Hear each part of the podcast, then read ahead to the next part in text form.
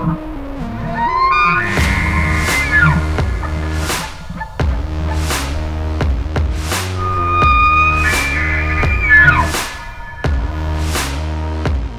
everyone, welcome to this episode of the podcast. Cody Rich and I talk about building your platform, whether it be a YouTube channel or a podcast, and his uh, experience in building his own brand, the Rich Outdoors Podcast. Which, if you're into hunting podcasts, I I would imagine you probably listen to his or know of it, and if you don't listen to it, you should definitely check it out.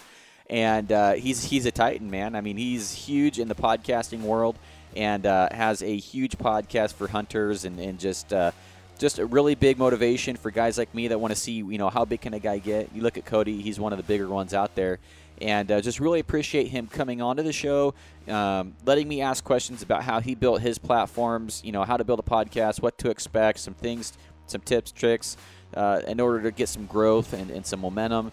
And for guys that are wanting to do the same thing, because we hit on YouTube as well, because I'm more of the YouTube side, Cody's more of the podcast side, and uh, it's kind of it's just kind of funny seeing the differences and, and, the similarities between each platform because he started off on podcasting and I started started off on YouTubing. So it made for a really dynamic conversation, and I'm really excited to share this with guys that are wanting to learn and grow uh, their platforms as well. So thank you, Cody, for coming on to the show.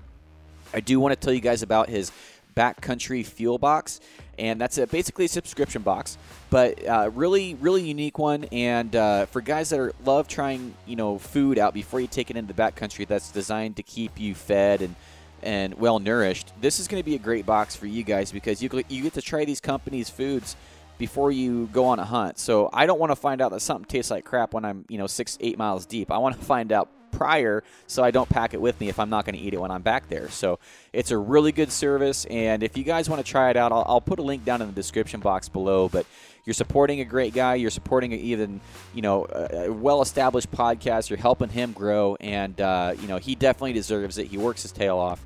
And uh, can't say enough good stuff about how this conversation went and Cody in general. So we'll go ahead without any further ado. Cody from the Rich Outdoors Podcast talking about platforms and building a podcast. Into the room, and I just have those headsets that you're wearing, mm-hmm. uh, like the Audio Technica headsets. Honestly, I think it's a more organic conversation if you just have like a lav mic plugged in mm. because it doesn't feel like you're sitting there broadcasting a NASCAR event. Oh uh, yeah, yeah.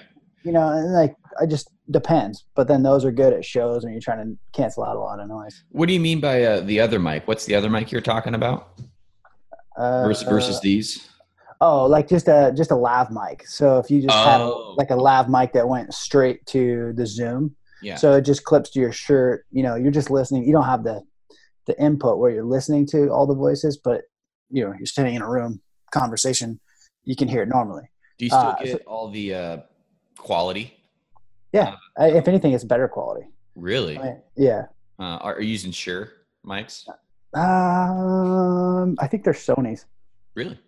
Yeah, I think they're Sony's. When it's just like a Lav XLR mic. Uh, hmm. I believe that's it. I want to write that down. I'm but they're spending shit already. They're like 100, 150 bucks, and so like it's tough because when you have those, you know, they work, but it's like hard to have a hundred fifty dollar headset for shows, a hundred and fifty dollar headset for in studio, and a three hundred dollar mic for yeah you know, doing this kind of stuff. So it's like it builds up, but well, that's the I've been kind of lucky because I like the bro guys are what convinced me to do this. Like, dude, you should do it. I'm like, you really think? He's like, yeah, do it. And I was like, all right, fuck it. So I, I, bought all the stuff, and then I had all this money sitting in an account that was going to go towards hunts um, yeah. on YouTube. Yeah. And so I just used all my YouTube money. I still have some left, but I, yeah, I was like zero out of pocket. Well, I guess it was out of pocket because it was my money, but it was yeah. this big I don't know, a couple grand sitting from YouTube, just like, all right, we'll just move it over here and then maybe we can grow that and I'll reimburse myself later. I, I don't know. And so I, I was able to start off with good shit right off the bat. Um, which helps, which is good. Yeah. I mean, I, and like, you know, it's like a, like you had said, like, you know, I'm sure Cody told this, you know, the barrier to entry on a podcast is pretty low. Like, you know, one headset or a couple mics yeah. and, and, you're good to go. Uh, you know, you don't have to have the nicest stuff to test it. And like, you know, it's all about kind of testing the minimum viable product. So instead of spending like $2,000 and being like, I'm all in on podcasting, you mm-hmm. know, like you could buy an ATR 2100 and plug it into your laptop that you already own and kick out a podcast and see if it's for you. Maybe you're like, man, I hate doing podcasts. then you're not out, you know, a thousand bucks in gear. I loved it. I loved it because the first time I edited a podcast, it took me like I listened to the whole thing and then I li- Yeah. literally would edit out all my ums. Like the first Yeah. couple episode, you might hear like two ums in a in a one hour episode, two hour episode. Like I was spending four hours editing a one hour podcast, and then uh, Yeah. now it's like okay, twenty minutes. I'm edited. I'm done. like Yeah. Yeah. it's, it's just way less uncut, and I don't know, man. It's way easier than editing a video For sure. for YouTube. So it's like I can get I don't get near the exposure, but like I don't know. It's way more fun doing a podcast edit than it is a YouTube edit. Like ten. Oh, times. for sure. But For, for sure. you And have a YouTube channel too, or what? you know, I don't know. We could get out. Are we are we using all this, or are we just going? Or I'm are we just recording just in case. you I don't care. Uh, I don't care. Yeah. I, I- how much time do you got? Uh, I think I got dinner tonight, but like I got plenty of time. Oh, okay. Probably.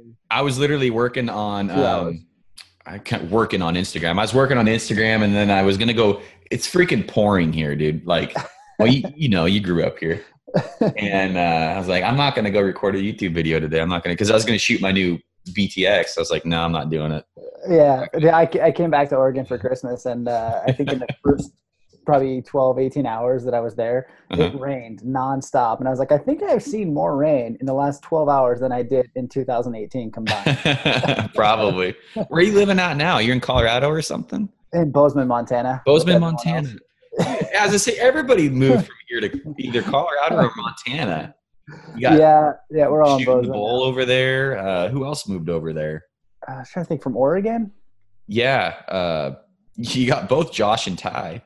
Yeah, yeah, Josh and Ty are over there. I know that. I was trying to think someone else too, but yeah, there's a lot of people moving to Bozeman. It's kind of become the hub, you know. It has it? Yeah. Yeah, I wouldn't good. mind after hunting Idaho this year. First time I ever hunted out of state. It was like just that little pinprick on the map that we hunted. It was like this is so much better than Oregon. Not even a contest. Like if I could do the same shit I'm doing here, and like for work, I would Yeah. immediately sell my house, everything, and transplant. yeah it was like just walking around and we weren't you know we were seeing you know 40 50 deer a day and no big bucks or anything but this the, the landscape the the mindset the people the animals It's tough. I mean, there's a lot of like the family aspect of it. You know, you got still got family in Oregon, and so it's like the back and forth becomes tough, and Yeah. a little more travel and things like that. But you know, honestly, it came down to me. It was like I always wanted to do it, and it was something I always talked about, and I just had to pull the trigger and do it. You know, and like, hey, let's just go test it out. And I, I talked to Josh and Ty about it. I think I actually asked Ty about it when he first moved, and it was like uh, he had just got there, and you know, he's he basically said, "You're never gonna regret it." You know, there's no, like you move here, and it feels like this big move, and like you weigh the decision, you're like, ah, I don't know, and then three months after you're there, it's like, yeah, I don't think I'll ever go back. exactly yeah just traveling into to idaho I, i've been a homebody i've only been to california twice in my life washington a few times idaho once i mean like yeah, it's just i don't know i need to get out more do you know you know what graffiti is here locally in oregon graffiti uh-uh. you don't know what graffiti is is it It's brand? like classic car. It's the after Fourth of July. uh-uh. It's the uh, it's like graffiti. It's old old cars from like the old cars, like Mustangs and all that stuff. And we have these parades around here. It's huge. People come from all over the country to Roseburg. I thought that was a national holiday.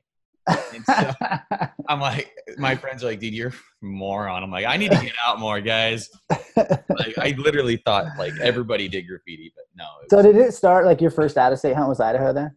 Uh, my first out of state hunt was Idaho this year. I did go to Africa this year, so I skipped all, nice. I skipped all the out of state and just went out of country, Yeah, yeah, yeah. which was eye opening. But Which was, I mean, Idaho was my first. Like, I was pretty homebody. Uh, you know, growing up, like small town farm kid from Oregon. Like, I didn't, you know, we didn't travel. mhm, Uh, you know, you went to Eastern Oregon to go hunting, and that was a big trip. But uh, yep, I, you know, kind of got, I, I got a job and traveled a lot. But then I, you know, kind of got started in the hunting tool route and and looking at, oh, you know, all these out of state hunts. And I knew a couple guys that hunted in Idaho, and that's what started it for me. I went on a, you know, my first hunt in Idaho and didn't know anything, just went there and you know, ended up killing a good bull and thinking like, man, this this spot in Idaho is better than most of the draw places in Oregon.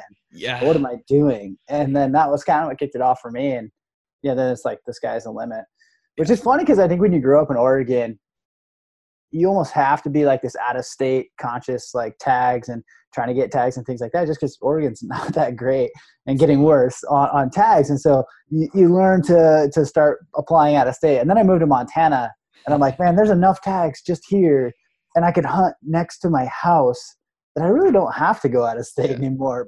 and the quality of the animals points. are probably way better. I mean, yeah. like I talked to guys over in Idaho and granted everybody, um, everybody's, there's no road hunting where we were at. I mean, if you, yeah are counting on road hunting, you're probably not going to kill one. And so everybody's like five, six miles deep. We're all, and no one shoot, no one that we talked to would shoot less than a four point unless it was a giant three point. Like, yeah, we were hunting general season. I'm like, this is like the twilight zone over here. and uh, yeah, it was incredible. I passed up two bucks a day because um, I, I went, I did, you know, I didn't drive 11 hours to kill a dink. I went over there, you know, yeah. I had already had a good season over here, and uh, I ate my tag for rifle, went back over there for archery. Didn't find anything. I found one good buck for archery, but I got within like 200 yards and he was gone. Yeah. So yeah, but it was it was cool. It was it's just cool. I mean, an archery rut tag here in Oregon. That, yeah. Metolius? Yeah. yeah. and and I don't know if you heard this. They made a spring bear over here. I live in Roseburg. Yeah. They made spring bear here a draw tag. Now. So Southern Oregon's now a draw tag. Yeah. Yeah. Man, I, I want to get somebody from the ODF and I don't like talking bad about the ODFW because you know we need to be positive about them, but yeah. they make it really hard when they do stupid shit like that. like oh man, like I just want to get somebody on here and just ream them, but I wouldn't be you know it wouldn't help anybody. It would. Then you'd never draw a tag again. And I'd never yeah, I would never draw a tag again. But so man, I I've got so many questions for you. I I literally started the podcast don't didn't have really much to t- anybody that had had a podcast mm-hmm. And i want this to kind of be more of a, a business more than a hunting episode because yeah. like you and i were talking about you can make a whole business out of helping guys in the hunting industry get into the hunting industry it's like yeah. this huge push has created its own little niche and i i know i appreciate all the help that i've gotten from the guys that are bigger than me and so i i literally am up till midnight texting guys have you thought of this? Have you done this? Have you, you yeah. know, trying to help them grow their stuff? And, and, uh, I, I, it's just really rewarding. So if you're down to talk about, you know, yourself, your journey, how you grew the rich outdoors, uh, yeah. I, I'm totally, I've got so many questions for you.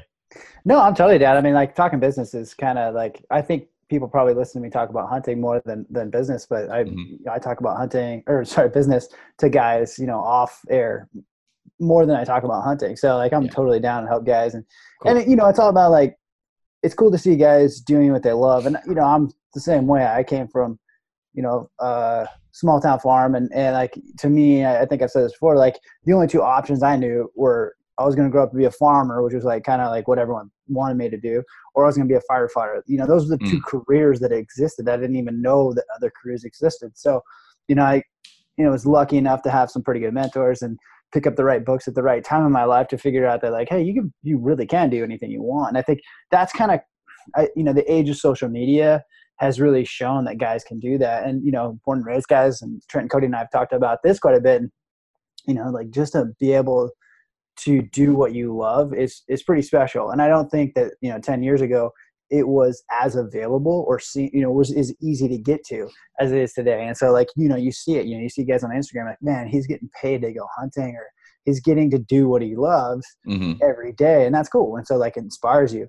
Um, you know the hard part about that as you know is like that makes it competitive because now everyone wants to do that of course right, right? and so like it, it, it creates its own hiccups because now it's like yeah it'd be cool to be able to make money going hunting or just be able to go hunting more and have it mm-hmm. pay for itself, which was like kind of where I was in the beginning. I was like, hey, if you know, I like to go hunting. If it just paid for itself, I'd be I'd be pumped. Like I don't even yeah. need to make a living doing it. Just you know, cover its own cost, and I can do more of it. Things like that. But that's I do think it's, it's it's it's definitely growing for sure. Yeah, well, that's kind of where I was. I was like, man, I, you know, if I could make a dollar on YouTube, I would I would that'd be be crazy. I'd be the only person I ever knew that made money on YouTube. Like I don't know yeah. anybody that's ever done that. And then I was like, no one's gonna, no one cares about what I'm doing or who yeah. I am when I started and stuff. And I didn't care, you know. so, so when you started, you know, you started on YouTube. Like, what was your goal? Like, what was the honestly? It was really, really douchey. Uh, it was to show off how far I could shoot a bow. That's it. That's that's it. I'm like, if I can shoot, my goal was to break the world record longest shot. Uh, I yeah. I missed it on my. I had three shots. I missed it. Um, I should have called off the shot. The wind. I can make all the excuses. Anyways, I was way too cocky and arrogant, and and I missed the shot. So but that was my goal. Is like if I can break the world record longest shot, which a guy with no arms named Matt Stutzman has, 300 and I think five yards, 310 yards. I was shooting 330. The the record's with the guy that should have it. He's going to impact way more people breaking the world record with no arms shooting a bow. Like the guy's an yeah. inspiration. So I'm out there trying to break a guy's record with no arms. You know, and you, when you put it like that, it sounds like a real douchebag. You know, and uh, I'm like, if I can break that, that'll that'll be the thing that gets me noticed. You know, like that's yeah. gonna be, and I'll post it on YouTube, and someone will pick me up, and then I'll make money shooting bows, and I'll live the dream. You know, and I'll like yeah. pipe dream, and and uh, and so I posted videos of me shooting, you know, killer killer groups at like 250 yards, like that, yeah. and then I started shooting 300, and then guys are like, well, how are you doing that? Well, what are you using? What's your gear? What's this? What's that? I'm like, well, fuck me, here's what I'm doing. And then it kind of just like, well, there's a really guys, and, and another factor, back up for a second. And another, another factor was I was watching videos, learning, like I was just soaking up information, researching, testing, just literally I shot 18,000 arrows between January, cause I tracked it 18,000 arrows between January 24th and hunting season. So the end of August, um, that yeah. year, just that year alone. In those, that's impressive. Yeah. That's a lot of arrows. I'm still paying for it with my shoulders, but um, and I was researching through all that stuff. I was going through the the annals of YouTube, and uh, there was a lot of bad information out there. A lot of bad videos where guys were showing other people how to work on bows, and they were shoving wrenches in cams to to it's just weird stuff. And I'm like, what are you? I'm like, someone's gonna get hurt. So one, I changed from helping from being selfish to helping people and then providing a service information and then some entertainment value. And that's when i actually started growing and then kind of just changed my mindset and and you know wanted to just share what i knew because people were so hungry for information like yeah. really hungry. And so now that's that's where i'm at. So now it's so like it might like i'm gonna take this and it, it's your podcast so we'll run it however you want no, but ah, like go ahead, man. It's you know, just a conversation a lot of the times, like if I'm talking to someone, like, hey, like you know, here's what I just had this conversation with yesterday with uh, my brother-in-law. You know, looking at starting a, a, rugby podcast, and we were talking about the pros and cons, and you know where to go, what to do, things like that. And so, in the same capacity, you know, like that's a great start. And like I love that you have the humility to be like, hey, I started from a douchey place, but I fixed that, and and that's fine. Like you know, I think. uh it's too many people out there like oh i just want to change the world or you know i want to solve yeah. world peace you know like some version of that. And it's like hey you know if you're out there like hey i just want to make a thousand bucks a month that's cool that's awesome. Like at least you're honest about it you know like if you want to be out there because you want to be the next jim shockey like i just want to be famous like that's that's fine like just do you like as long as you're honest about it i think that's important. Uh, but like what's so what's end goal? Like where do you see you know an end goal for you as far as is it you know fame is it money is it free equipment is it just helping yeah. the world or like where where does it go for you? That's a good question. You know trent from born and raised when i was making the decisions along with my wife uh, what we were going to do here he mm-hmm. asked me that same question and i told him i can tell you what i'm not going to do. I'm not going to do this if i can't bring my wife home give her the life that she deserves. You know i'm not going to go out and yeah. live my dream and have her working 40 hours a week at the bank you know. Yeah. So i got to figure out a way to bring her home. So my goal is eventually make x amount of money to bring her home and then I'll have her do the edits so we can work together, be a husband mm-hmm. and wife team.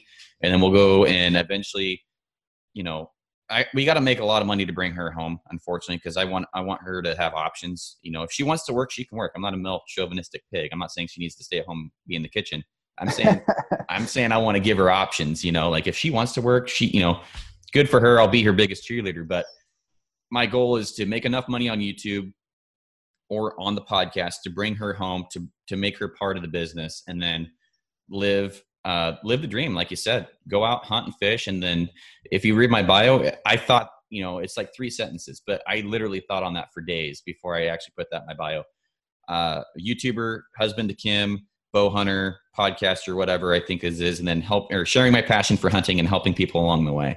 And that's yeah. literally what i want to do is I want to hunt, fish, and help people along the way, and and be the best husband I can to my wife, and that's what I want to do. And I know that's like world peace kind of thing that probably yeah. sounds corny, but I mean, that's if I could bring her home, man, you know, that's to me. I feel like I'm not doing my job as as a man for her husband if she has to go out and work because I don't have that. I, if yeah. I wasn't good enough to give her that option, I feel like I'm failing. So that's my biggest drive, to be honest with you.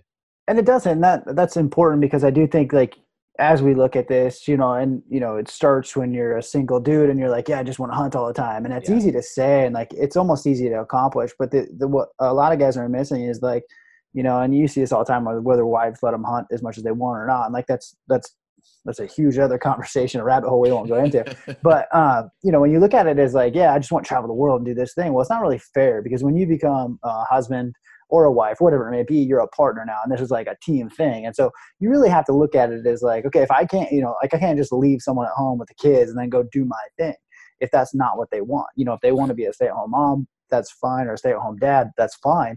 But you have to look at it from a little bit different perspective as you as you know yeah. and you know i think that's really important to look at it like hey where do you want to go like for me we just had i just had this conversation yesterday and you know like i think purpose is really really important and i think i've said it on another podcast but like you know it starts out you just want to make money doing what you love and then right. you, you realize you, you do that and you're like oh well now I just don't have any time to do anything because I'm, you know, I made money, but I don't have time. So you got to figure out a way to now make money, but also have time and then you get to there and you're like well my life doesn't really have any purpose because i'm at this job that i don't really love and i'm not doing anything. And so mm-hmm. you know as you get older purpose becomes more more important. And so now you have to go back and reclimb a different ladder that involves making money while also having time while now having purpose as well.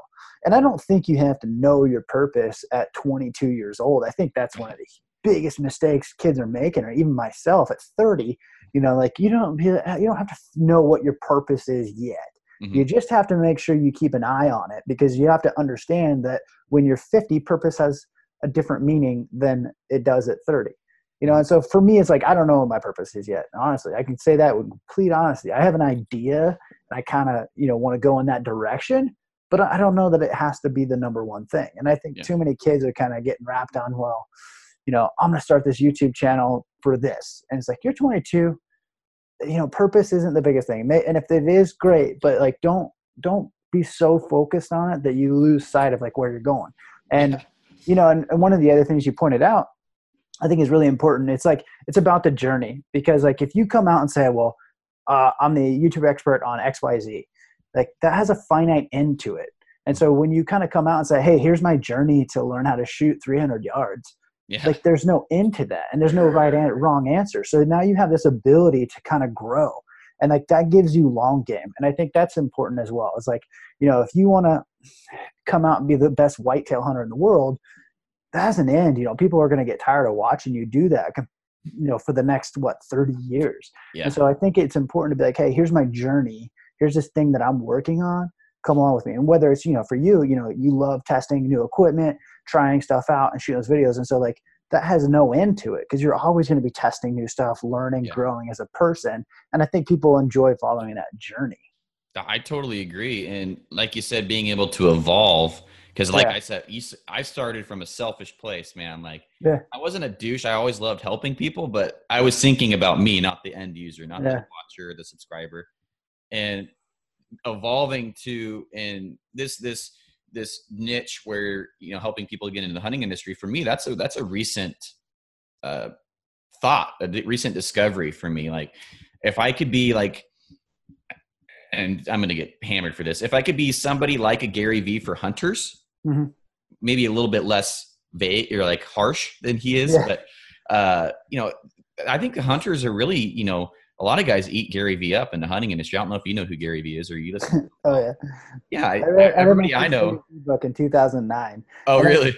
Fun fact, and this is actually pretty common with Gary Vee people, but uh, I read Crush It in 2009. I was reading a ton of books uh, hmm. and read that book, and I was like, this guy's a douche. I did not like that guy. Uh, and then it wasn't until uh, I think it was Jab Jab Jab Right Hook came out in 2000. It was like a couple years later, whatever mm-hmm. it came out and I was like, man, he's actually right. But yeah, 2009 when Crush It came out, I did not like the guy. Really? Yeah, did not like him. I liked him, and, and it seems like when I listened to him, I was like, man, why did I, why didn't I think of that, or why why didn't I think of that? Yeah.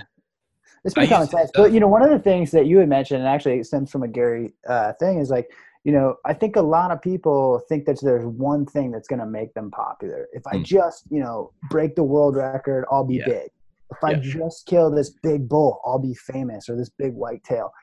And you know, you start to compromise your values when that happens, and you look at the world as the one thing.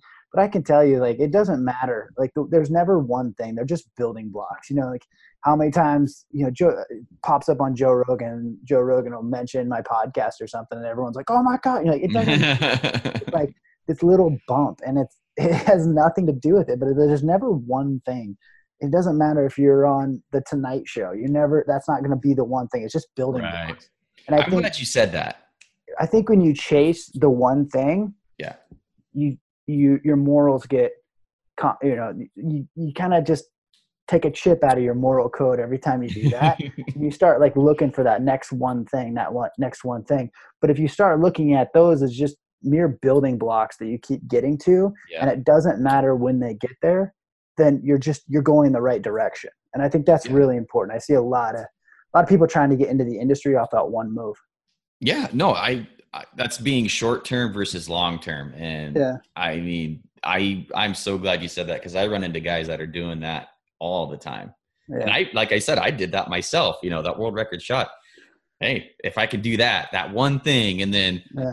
you know, I mean, that is so, so spot on, man. Look, look at your YouTube channel. Like, what do you, what would you consider?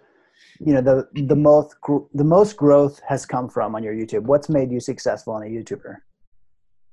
One video or just? Oh, no, is there? I mean, what what's the things that have kind of attributed to your success? Is it one consistency, video? like consistency, honesty, unbiased, and uh, yeah, you have to upload. You have to upload. You're not going to grow if you don't upload. You can't upload yeah. twice a year and expect you know everybody to follow you. You know. Yeah. So I was just I just had this conversation. My wife just went to the gym, and uh, we got in. I call them debates. We got in a little bit of an argument because we we're like she's like trying to we're trying to figure out what frequency should mm. I upload. I uploaded yesterday and the day before that, and then today um, I'm up like three times the amount of subscribers I've gained the last two days, and that's because I've uploaded the last two days. I'm like, well, what if I uploaded today?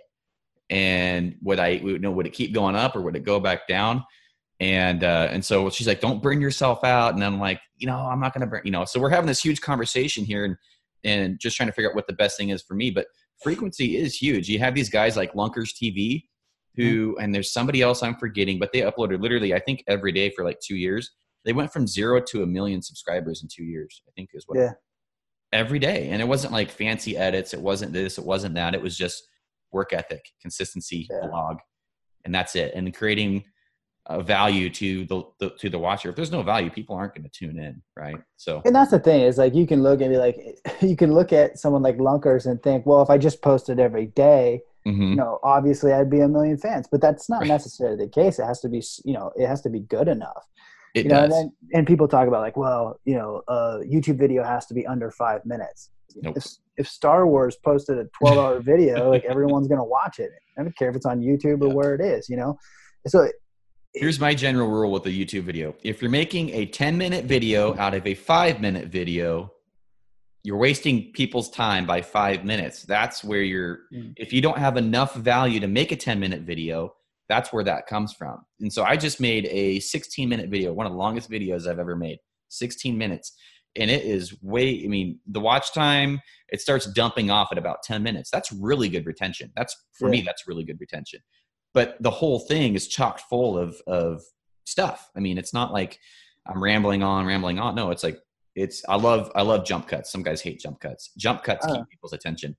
Point, point, point, point, point. That's how you get better retention. So, you know, that I don't buy that for a minute. You know, whoever said that, they they just don't have enough value in their videos to make a 10 minute long video. Eh, whoever said that. So that's true. Like I I mean, I produced a six hour podcast this year and guys love that. Yeah and like you know it's almost zero drop off rate and so like to say you know what what what it is is like or what it isn't is it doesn't really matter which is interesting you were getting back we, you circle back to this question you asked me why i don't have a youtube or why i don't focus on youtube and you know this will probably, I was going to ask you the same thing. You, you see a lot of people like, well, should I start a YouTube? Should I start a podcast? What should I do? You know, what, I guess before I circle back onto my theory or why we don't spend a lot of time on YouTube, you know, when you looked at YouTube versus podcast, obviously you already kind of already had a YouTube channel. Uh, you know, what was your reasoning behind YouTube versus podcast or vice versa? Uh, uh, I want to I want to preface this answer with with a story that involves me and you. I messaged you back when I was creating my intro for the podcast. Okay. And I I want people to realize how big of an idiot I am here when it comes to technology. I asked you, dude, how do you get rid of this stupid audio jungle wording and the audio jungle? Like I'm I spent hours on this shit. I was like, I'm pulling out my hair. I downloaded it so many. T- I was what I was doing is I wasn't buying the actual thing. I kept I was like trying to like split, and I'm like, this is bullshit. Audio Jungle sucks. and uh, you're like, dude, you have to buy it. And I was like, and then it gets rid of it. You're like, yeah. I was like, oh. it's a copyright thing. It's, like, it's like, Cody, it's like, Cody's it's never like, going to ever have me on a show ever. no, not at all. So I want to preface that, and then I'm going to preface it with another thing. Um, last June, uh, or no, two Junes ago at Hoodoo. So not mm-hmm. last year, but the June before that. So about a year prior to me starting my podcast, I was uh, shooting with a few buddies, and uh, they were talking about the Joe Rogan podcast, your podcast, a few other podcasts, and I'm like, I'm like, what do you listen to? Yeah, I'm like, I don't, I'm not gonna fuck pay for a podcast. I'm not gonna pay to listen to somebody's TV show. That's stupid. And they're like, what do you mean pay? I'm like, well, it's like two bucks an episode. What, what's the catch here? I'd never listened to a podcast before, and then uh, like, dude, it's free. I'm like, what do you mean it's free? He's like, you have it on your phone already. It comes on your phone. You download it. It's free. They don't charge you nothing. I'm like, I'm like, oh. And then from that point, a year later, I have my own podcast. I didn't know what a podcast was. I didn't know anything about a podcast, and YouTube had been around a lot longer, and so that's why I started on on YouTube. Um, I'm glad I I'm glad I did though because, like I alluded to earlier, I'm I'm an open book. I don't care people, what people uh, know I make because it's not a sponsor. It's a, it's it's a business. I mm-hmm. make I'll make about two about three thousand on YouTube this year, and that, like I said earlier, has paid for the podcast startup and all that stuff, right? So it's I feel like it'd be easier to make money on YouTube versus a podcast off off the bat. I I don't know because like you like you you and I alluded to I uh, in a conversation outside this I I don't care if I make money for the first couple years long term mm. I don't care. Eventually I, I, I care but you know I mean I think I think a guy could make money quicker on YouTube. I I don't know. Um, oh interesting. I don't I don't I look at I look at the opposite. So which is funny that you were talking about like you didn't know what a podcast was. So I started listening to podcasts. It must have been 2008 somewhere in that time frame. Really? Yeah, and the like time came out. Yeah, I remember like God, what was that show? It was some sports show, and someone was like, "Hey, here, have you seen this podcast thing?" And uh, ironically, it's a friend who's a radio show producer. Anyway, uh, so I started listening to these podcasts, and I was I was traveling a lot, and so I was I was listening to a lot of marketing podcasts.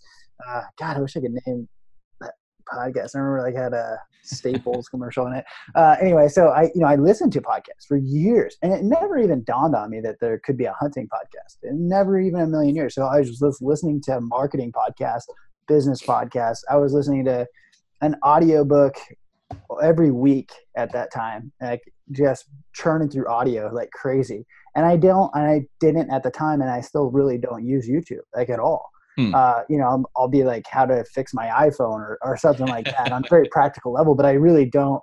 I th- I don't think I saw my first Casey Neistat video until last year, and it was like uh, I was like, oh, this is pretty interesting, but I I just didn't use the platform right, and so for me.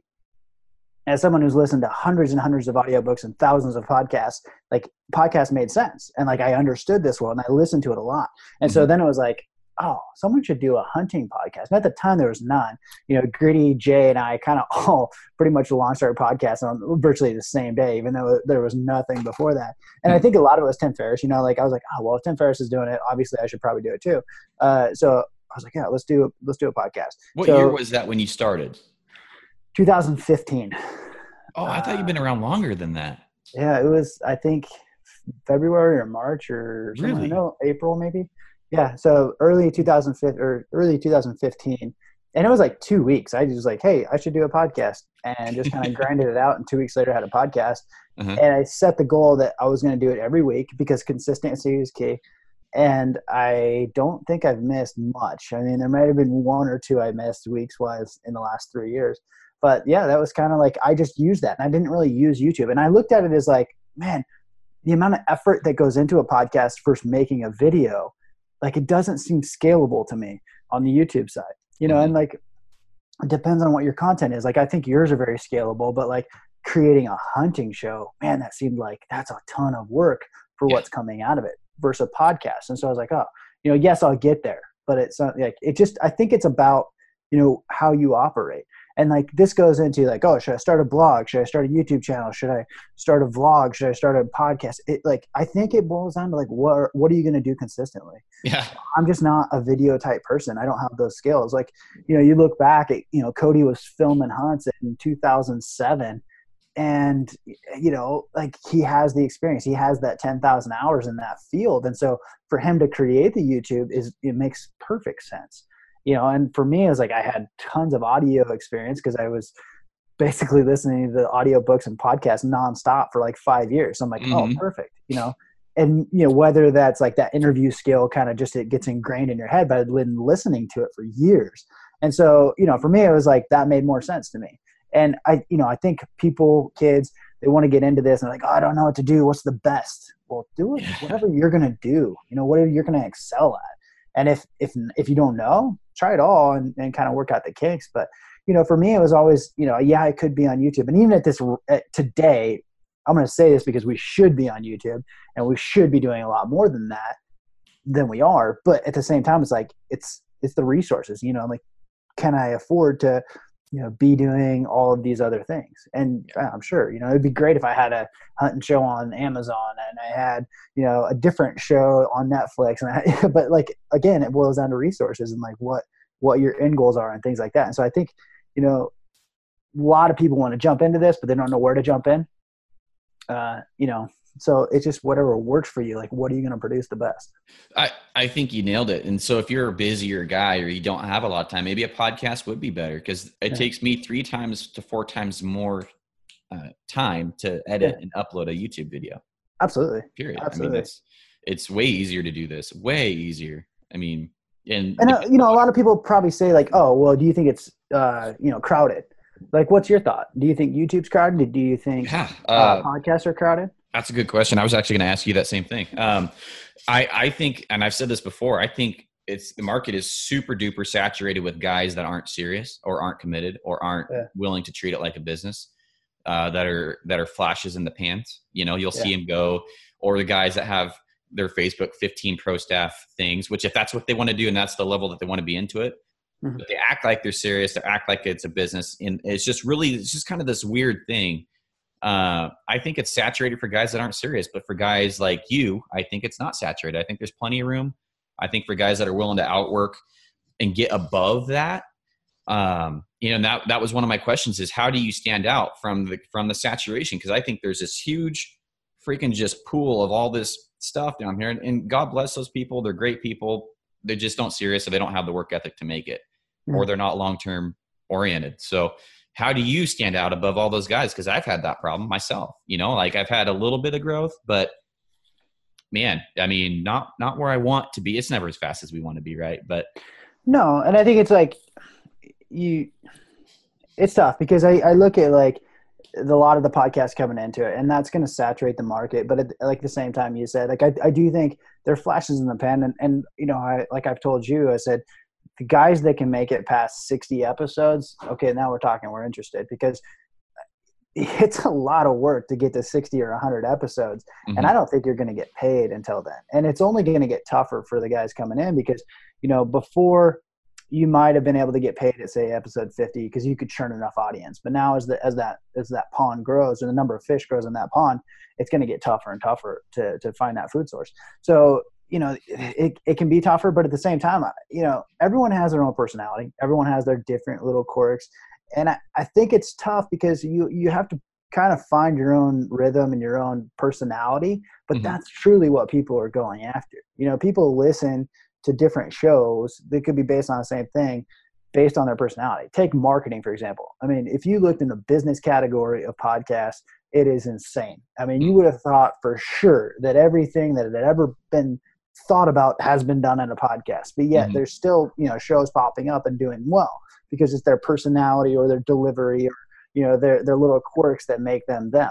Uh, and I think the same is true. Uh, what you do have is a lot of people who tend to just copy what else what else is out there and not kind of put their own spin on it. Maybe they don't have enough of their own voice or haven't decided that. So, hmm. you know, they look at born and raised and there's going to be a lot, and Cody's had copycats since the day he started.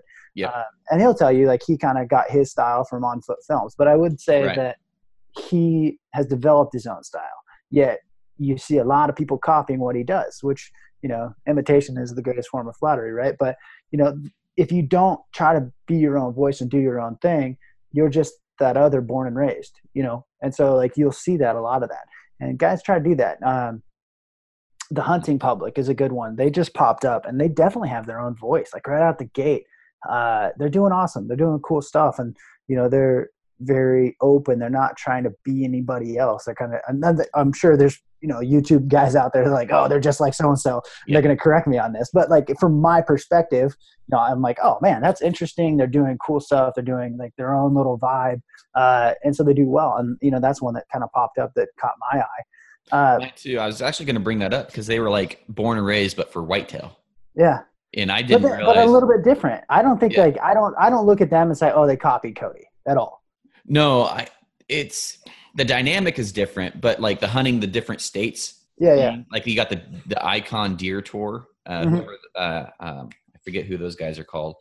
Um, they were just on Instagram. Uh, anyways, they've got the mule deer tour thing, the icon mm-hmm. tour, and then you got the, these guys with the with the. It seems like the hunting multiple states is what I meant. Like yeah, okay, yeah, yeah. In, in recording it, but yeah, I've watched their videos and they're um, so down to earth and so like I feel like they're just the everyday guy with a camera in their hand. You know, like yeah, yeah. I don't know, man. It's it's uh I really like them. I haven't watched a lot of it, but the episodes that I did watch, it was pretty cool. It was really cool. But it's interesting how they can kind of come on the scene, which uh, seems to be from out of nowhere and have their own voice and be kind of yeah, like where did they come from? I mean oh. I, I never heard of them and then i looked them up on youtube and they had like a hundred thousand subscribers. It's like where yeah. did that come from? So it just shows it's doable for sure. Yeah yeah absolutely yeah. Uh, so for for starting out where was your starting out? I mean you started out in oregon. Now you said you're in montana. Mm-hmm. like what kind of growth did you have in the beginning and, and how did you stay consistent? How did you get to the point where you're at now it's a good question. I had this that same conversation I had yesterday. We were talking about like you know what was the big thing that that made it, and I think it goes to like what you said. It's consistency. You know, I started out. I I wasn't doing this to make a dollar. You know, I was kind of you know a doing it because I wanted to learn more. It literally was like ah, magazine articles aren't enough. I will just there's questions I gotta ask, and and so like it started from there, but also networking, and like so it just kind of grew from there. And networking, networking was huge for me. I think you know if I would had to put it back to that, and just consistency. And and you know there was a lot of times in the beginning where I'd look at other stats and I would think, God, you know, like I'm not where I should be, or so and so was bigger. And like, man, it, it's I, it was a struggle. It was a struggle, and I I can tell you, like when you're early on, you're like you know what am i doing like why is this person you know more popular why am i not getting more subscribers and you have to like always check back and be like okay why am i doing this? I'm doing it for the long game. I'm doing it because here's where i want to be. And so does that matter right now? No it doesn't. And like this is not why i'm doing it. Because i think there are a lot of things you can do to get more subscribers that are mm-hmm. going to hurt you more in the long run than the things you know doing the the right thing and just kind of working on that slow pace. Right. And i think that's really important. And that was i think has helped me if you want to look back and say in a in the and three years isn't that long, so who knows? Maybe it all crashes tomorrow. But mm-hmm. uh, if you look at like you know what's helped on a three-year scale, I think it's that it's that being consistent and not worrying about you know next week's show winning you know the the iTunes top of whatever. Yeah. I think it's consistently trying to you know produce a good show and just consistently getting better, but not necessarily worrying about trying to be the most famous or you know make more dollars. I spent a lot of time you know trying to make make it profitable, you know, and trying to find the sponsors and trying to do that. And that was, you know, you spend a lot of time doing that. And I think as I unfortunately was able to not worry about that as much. And I think when I stopped worrying about it, they tend to just fall on top of each other. You know, it's really? like now now people are more interested. They're approaching you. Yeah, and That's it's you know it's limited space now, and things are bigger. But you know, the it seems like the less you think about it, looking back on it, the less you think about it, the the easier it is to come by. That you know, the easier things fall into place.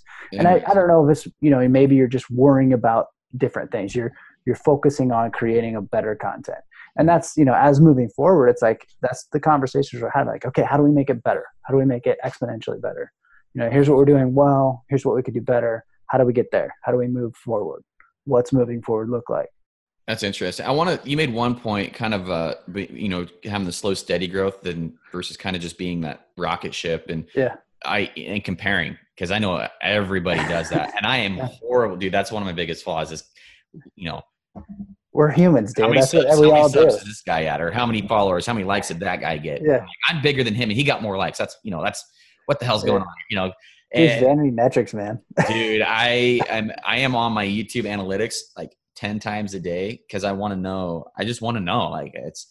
I hate uploading a video because that just means I'm going to spend hours on my phone checking YouTube analytics. You know, like I. You ever I you ever heard that. the term like, "Don't look at the scale when you're trying to lose weight"? I have. I have, and I should you know, put just delete YouTube analytics. I really should. But the point I want to make is because there's another guy that, that started a little bit before me, just a little bit, but he's like at 20 something. I haven't, I quit checking his, his stuff. So it's been a while, but last time I checked him, he was like at 20,000 subs. Mm-hmm. And, uh, in my opinion, not near as is uh, quality information. Like a lot of the shit he's telling people's off. Um, yeah. But he's growing. He's growing really good. He's better better uh, editing software, better better you know uh, visual content, but the information is just not as good in my opinion. And uh, I compared myself, compared myself, and then I found out the other day I'm like, you can buy subscribers, you can buy okay. you can buy likes. I'm like, huh? There's no way. I'm like, I all my shit's legit. You know, like I pay. Yeah. Uh, the i social boost guys i still i still with them and uh it's you know 25 bucks a week or something like that and that you know that to me that's investing and that's actually actual growth it's not fake and uh, i had that whole conversation with taylor before i gave him any money. I'm like this isn't like bs this, this is legit. And he's like yeah dude. Like, all right i'll try it for a week. And i'm still with them so but my point is, is like you got to be got to be careful what you're comparing because how legit is that person number one? Number two what are they doing that you're not? Are they buying subscribers? Are they outworking your ass? Are they are they providing more of a value? I mean, you just got to stay in your lane, and that's something that I I really I've really preached on, and I, and I tell myself all the time, you just got to put the blinders on and stay yeah. in your lane and just go. Like, quit paying attention to all that crap. I got guys that compare themselves to me that I'm helping grow. I'm like, dude, you got, you know, thousand views your first day. I'm like, dude, I do the same shit to Born and Raised. I got my first million views. I finally broke a million views. Cody broke a million views in one month. Like, I'm like, it's it's all like you said, it's all scale. You got to quit comparing yourself. Like, I get motivated by that because if they can do that shit, I'm not the smartest guy in the room. In any room I walk into, it don't matter. Like, if I can do this, so can you. And if Born and Raised can do it, so can I. And if Cody Rich can grow his podcast to the as big as it, so can I. You know, like it's just yeah. it shows people what can be done, not that it can't be. You know, in my opinion, I think it's an I think it's important to remember that nice guys finish last. They just might be down at halftime, and so it's easy to look at guys. And I was the same way. There was other podcasts when I was coming up that were bigger, they were more popular, they were huge, and I was like, ah, you know, like this. It just it makes you mad and you get you frustrated about it. But you know, the squeaky wheel gets the grease sometimes, but then the wheel falls off when the bearings go out. So, and you see that a lot, and, and I, really do. Like it's you got to play the long game. You got to do the right thing all the time, and you got to move in the right direction.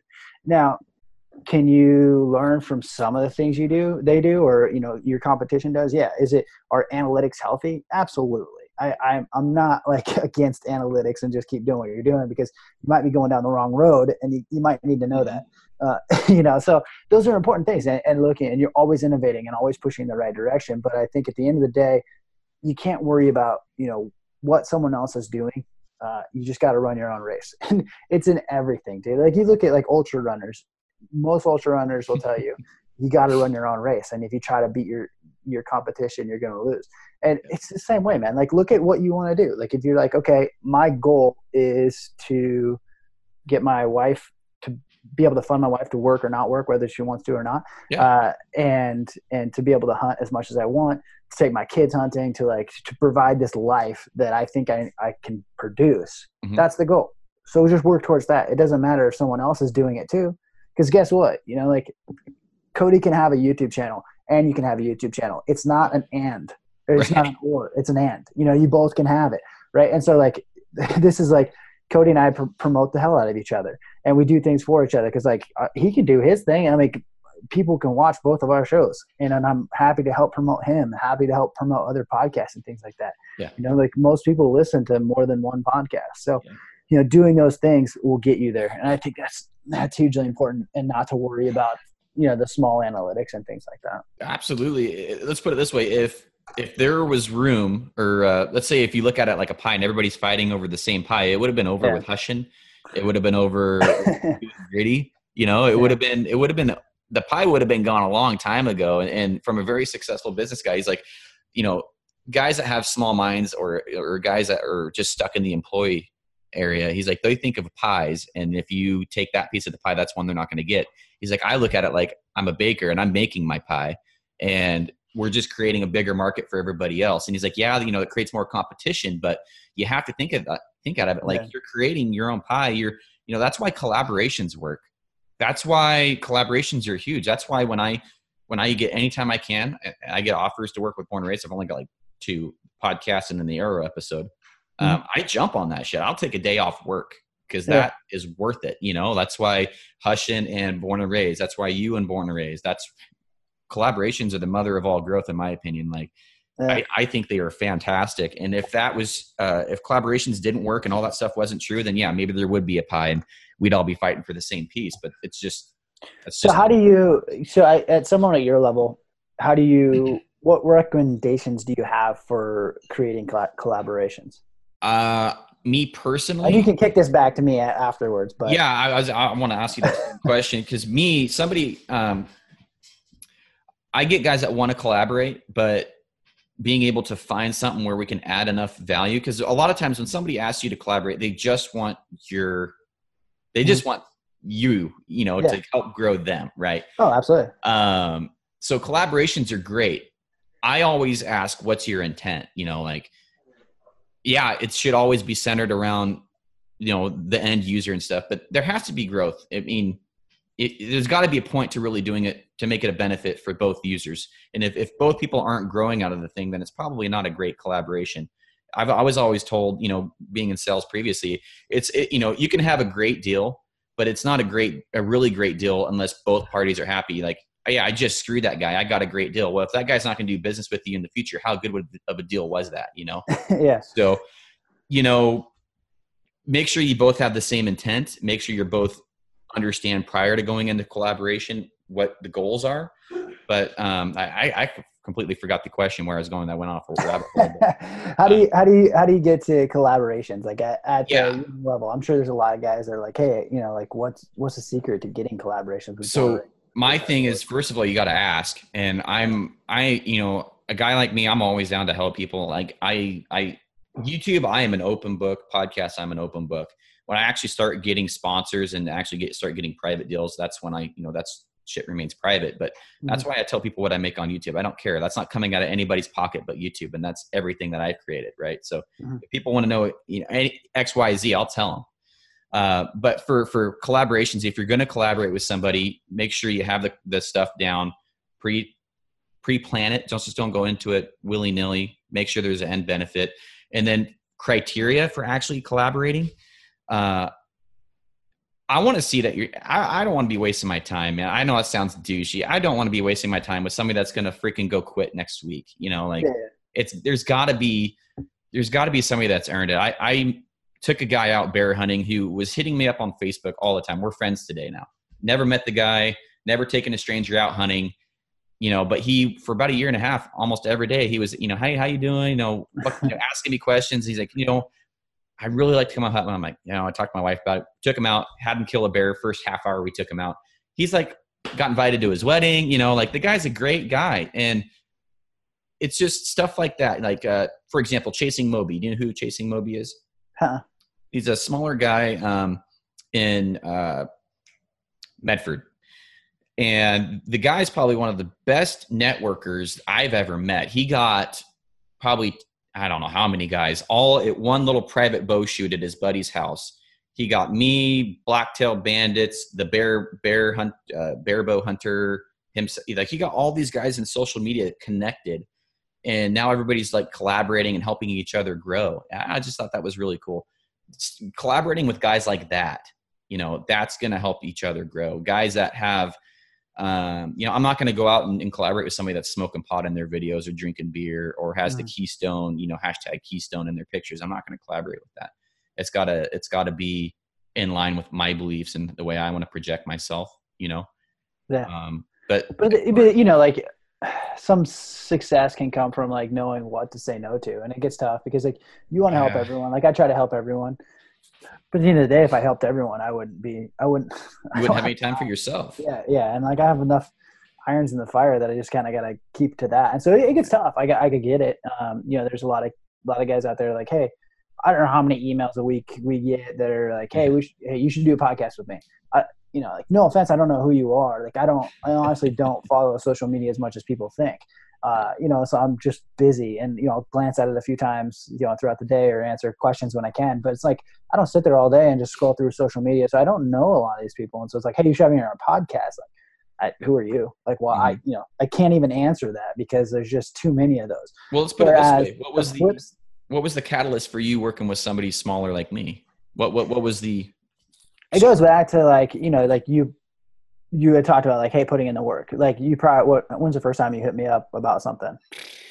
Back in June, at so least. So probably first time you hit my radar, right? Yeah. And it's like, okay, this kid's you know into starting it, whatever. Yeah. yeah. starting a podcast. Like it's I see that a lot, so I like note it. But he's like, okay, now he's working in Born and Raised and doing this. He's like, he's grinding, right? And like, okay, I check out your YouTube channel. Like, oh, he's got some good stuff. Like he knows what he's talking about. I like his style. And so like to me, when it boils down to it, it's a matter of working with people who I think are going to be there in the long game. Mm. So who's going to be around 10 years from now? Who's going to be the players 10 years from now? And that's, you know, working with them. And I, you know, it's me looking at the long game of who's going to be there in the long game. You know, I want to help those guys. Uh, but going back to like, you know, hey, you're trying to collaborate. You know, the guys saying, hey, get, put me on your podcast. As you know, like creating content, you, you produce, you know, we produce three shows a week for me to like to do that like i i run out of content right and so like if someone kicked me like hey i've never heard this on a podcast i would love to talk about this here's why i'm an expert blah blah done what's your like let's set it up here here's my go to meeting you know calendar here's whatever and, and it's, it's that simple you know like here you're taking the work off that person and so my advice to other people would be like how do we make it easy and how do i provide 51% value so say i wanted to be on your show and i'm like i know your content inside and out i'm like hey you haven't talked about this. I think this would be a great topic for your audience. It would mm-hmm. provide a lot of value. And here's my talking points, blah, blah, blah. You're going to be like, yes, you just saved me a lot of work of coming up with the next idea. Yeah. And you laid it out there in a, you know, a, a very presentable proposition, right? Yeah. And if you said no, like, okay, cool, no worries. And then recircle it or whatever. Yeah. I think a lot of guys uh, don't, I mean, it's so simple when you really think about it, but you know, it's, it's not something that people tend to do. Right. So it's a matter of doing that. And I think when it comes to like going back to like collaborations, I think it's just a matter of, for me, uh, you know, who's going to be there, who can I help? I want to help people. Uh, but again, I, I, like your idea. Like they got to put in a little bit of the work. I'm not just going to hand it to people. Yeah, I mean, uh, the guys that I, you know, there's a huge glob of guys down in Medford that are that are trying to get into the industry, and, and all of them, I, you know, I'm proud to call them friends. Like they've done some really cool stuff for veterans and stuff, taking them out hunting, and and as juicy as it as it sounds, I look at that like time spent, like not only just developing a friendship, but that's also an investment. You know, that's mm-hmm. an investment because if they if they do grow and they do get huge, I'm going to want to work with them anyways. You know, it's I, I'm I'm I'm placing my bets in people. If I'm spending time with you, it's because I believe in in that person. It's because I believe that in the long run, like you said, long term, I can't be spending time with flash in the pants. I can't. I don't have enough time. My wife tells me all the time, like I'm telling her of ideas and projects I want. She's like, dude, stop. You're you're not a professional plate spinner. You know, you're going to start. Yeah. yeah, he's like just because I was I was going to do Operation Bless a Hero uh, 2.0 this year because we've done one in the past where we get a, a, a bow shop to give us a super good deal and we we just give away the bow to a veteran law enforcement you know operation bless a hero and she's like you don't have time for that garrett like stop yeah. like focus and he's like when you become more successful that's when you can have time for that i'm like okay you know it's like i just want to help too many people but at the same time you got to say no and and you said that and and and i struggle with that personally saying no to people i'm up yeah. until midnight one o'clock on instagram messaging people almost every night like just yeah, you know, you can do this or you can do this or try this, you know, poundage, you know, or whatever, you know, just constantly yeah. doing that. But I look at that like time spent as an investment because time that is that is your most valuable thing I think anybody has is time. I mean, all your money spent, you know, trying to get time, all your money going to work is so you can have money to go do things you want with your time. Vacation is so valuable for people. I mean, they made it a law, paid time off in Oregon. That's a law.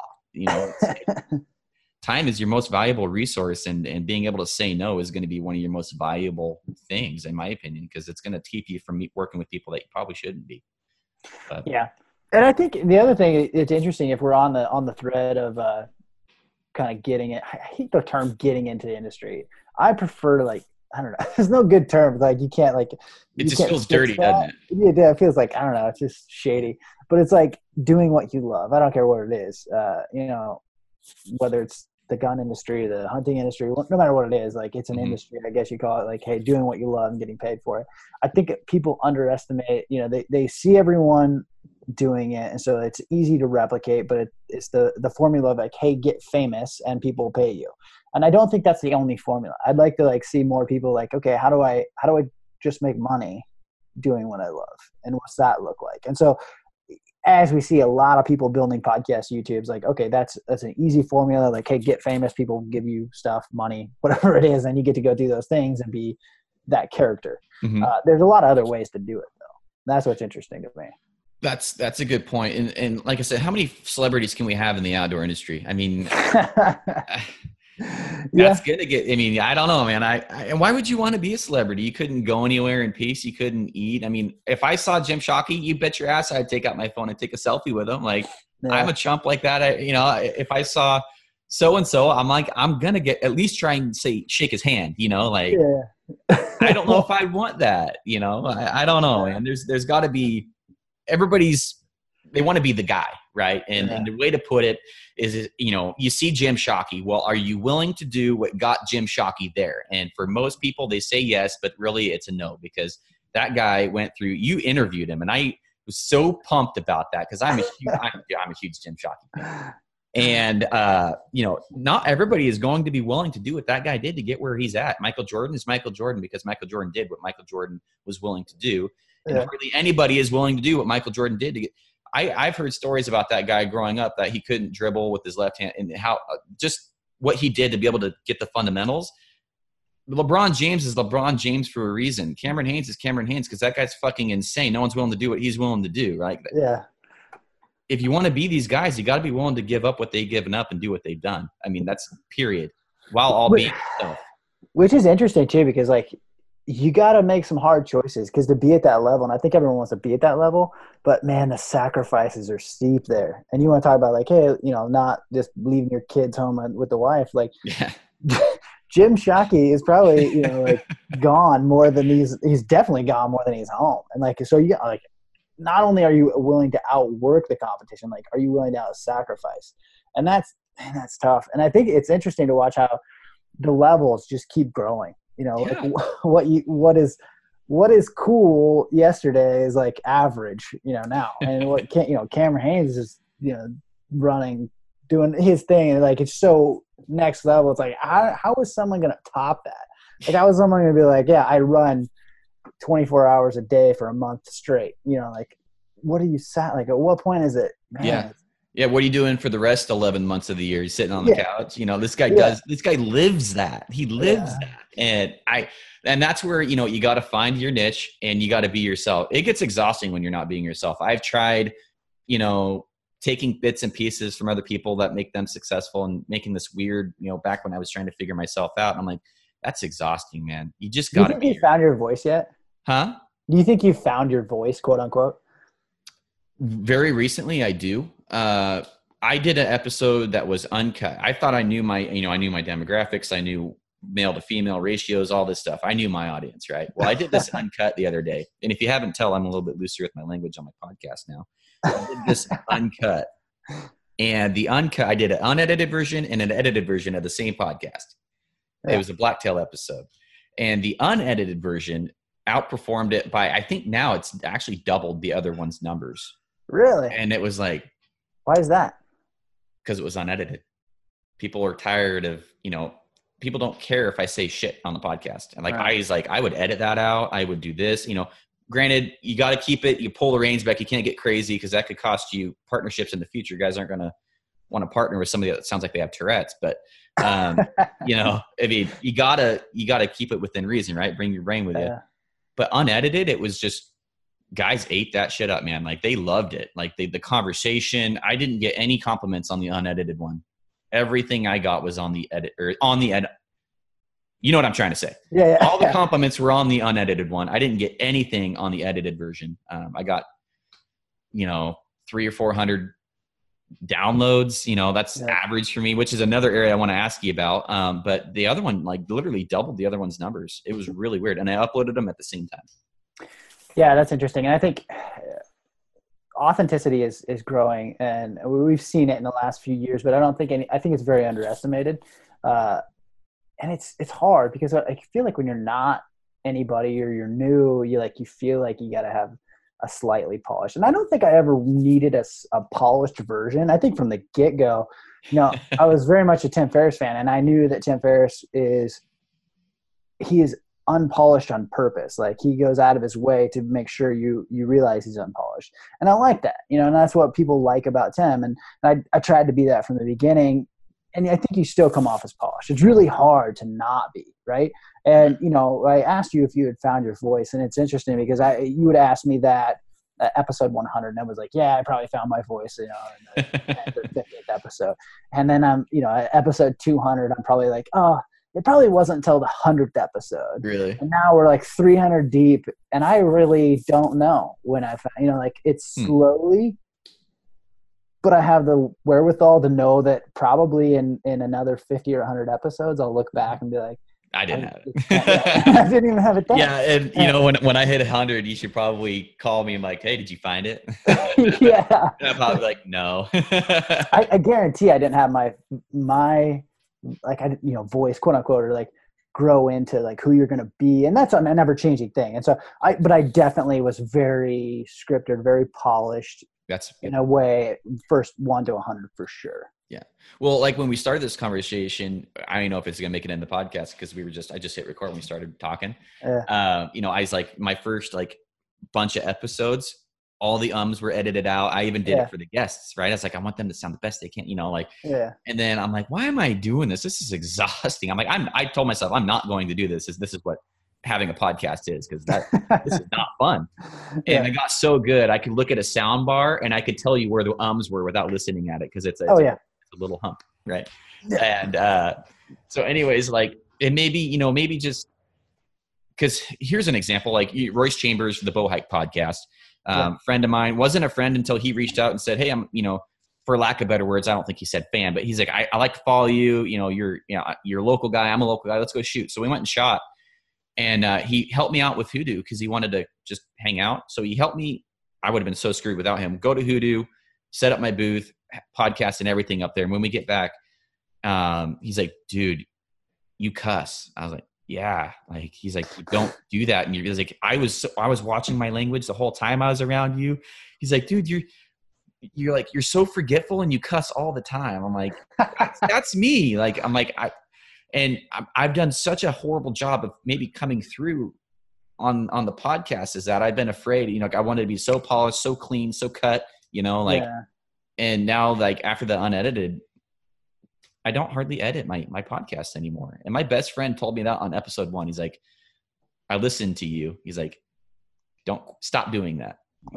Like, you That's know. interesting. Yeah, he knew. He's like, guys don't want to hear you. He's like, guys will listen to you. He's like, guys will listen to you more if you quit doing that shit. I'm like, Yeah, if you if you just if you're you, I, I think it's I think we underestimate how much we can read a person's language. Like you're just talking to your buddy, right? Like if you and I were shooting bows and we're just bullshitting and you know, and that's the conversation we're having, our brains are really good at picking that up and perceptually. and and like we put this filter up when this guy's like, Well, Garrett, this is how it's gonna be today and we're gonna do this and like we're so tired of that, right? And so like I think we don't even realize that we recognize the difference between two dudes having a conversation mm-hmm. and two dudes having an edited scripted podcast. Yeah, this is this is a conversation. This yeah. is this is going to be a great. I'm going to call it right now. It's going to be a great episode. Guys are going to love it because you and I have never talked before, but we're talking like we've been friends for fucking yeah. years. You know, like yeah, I.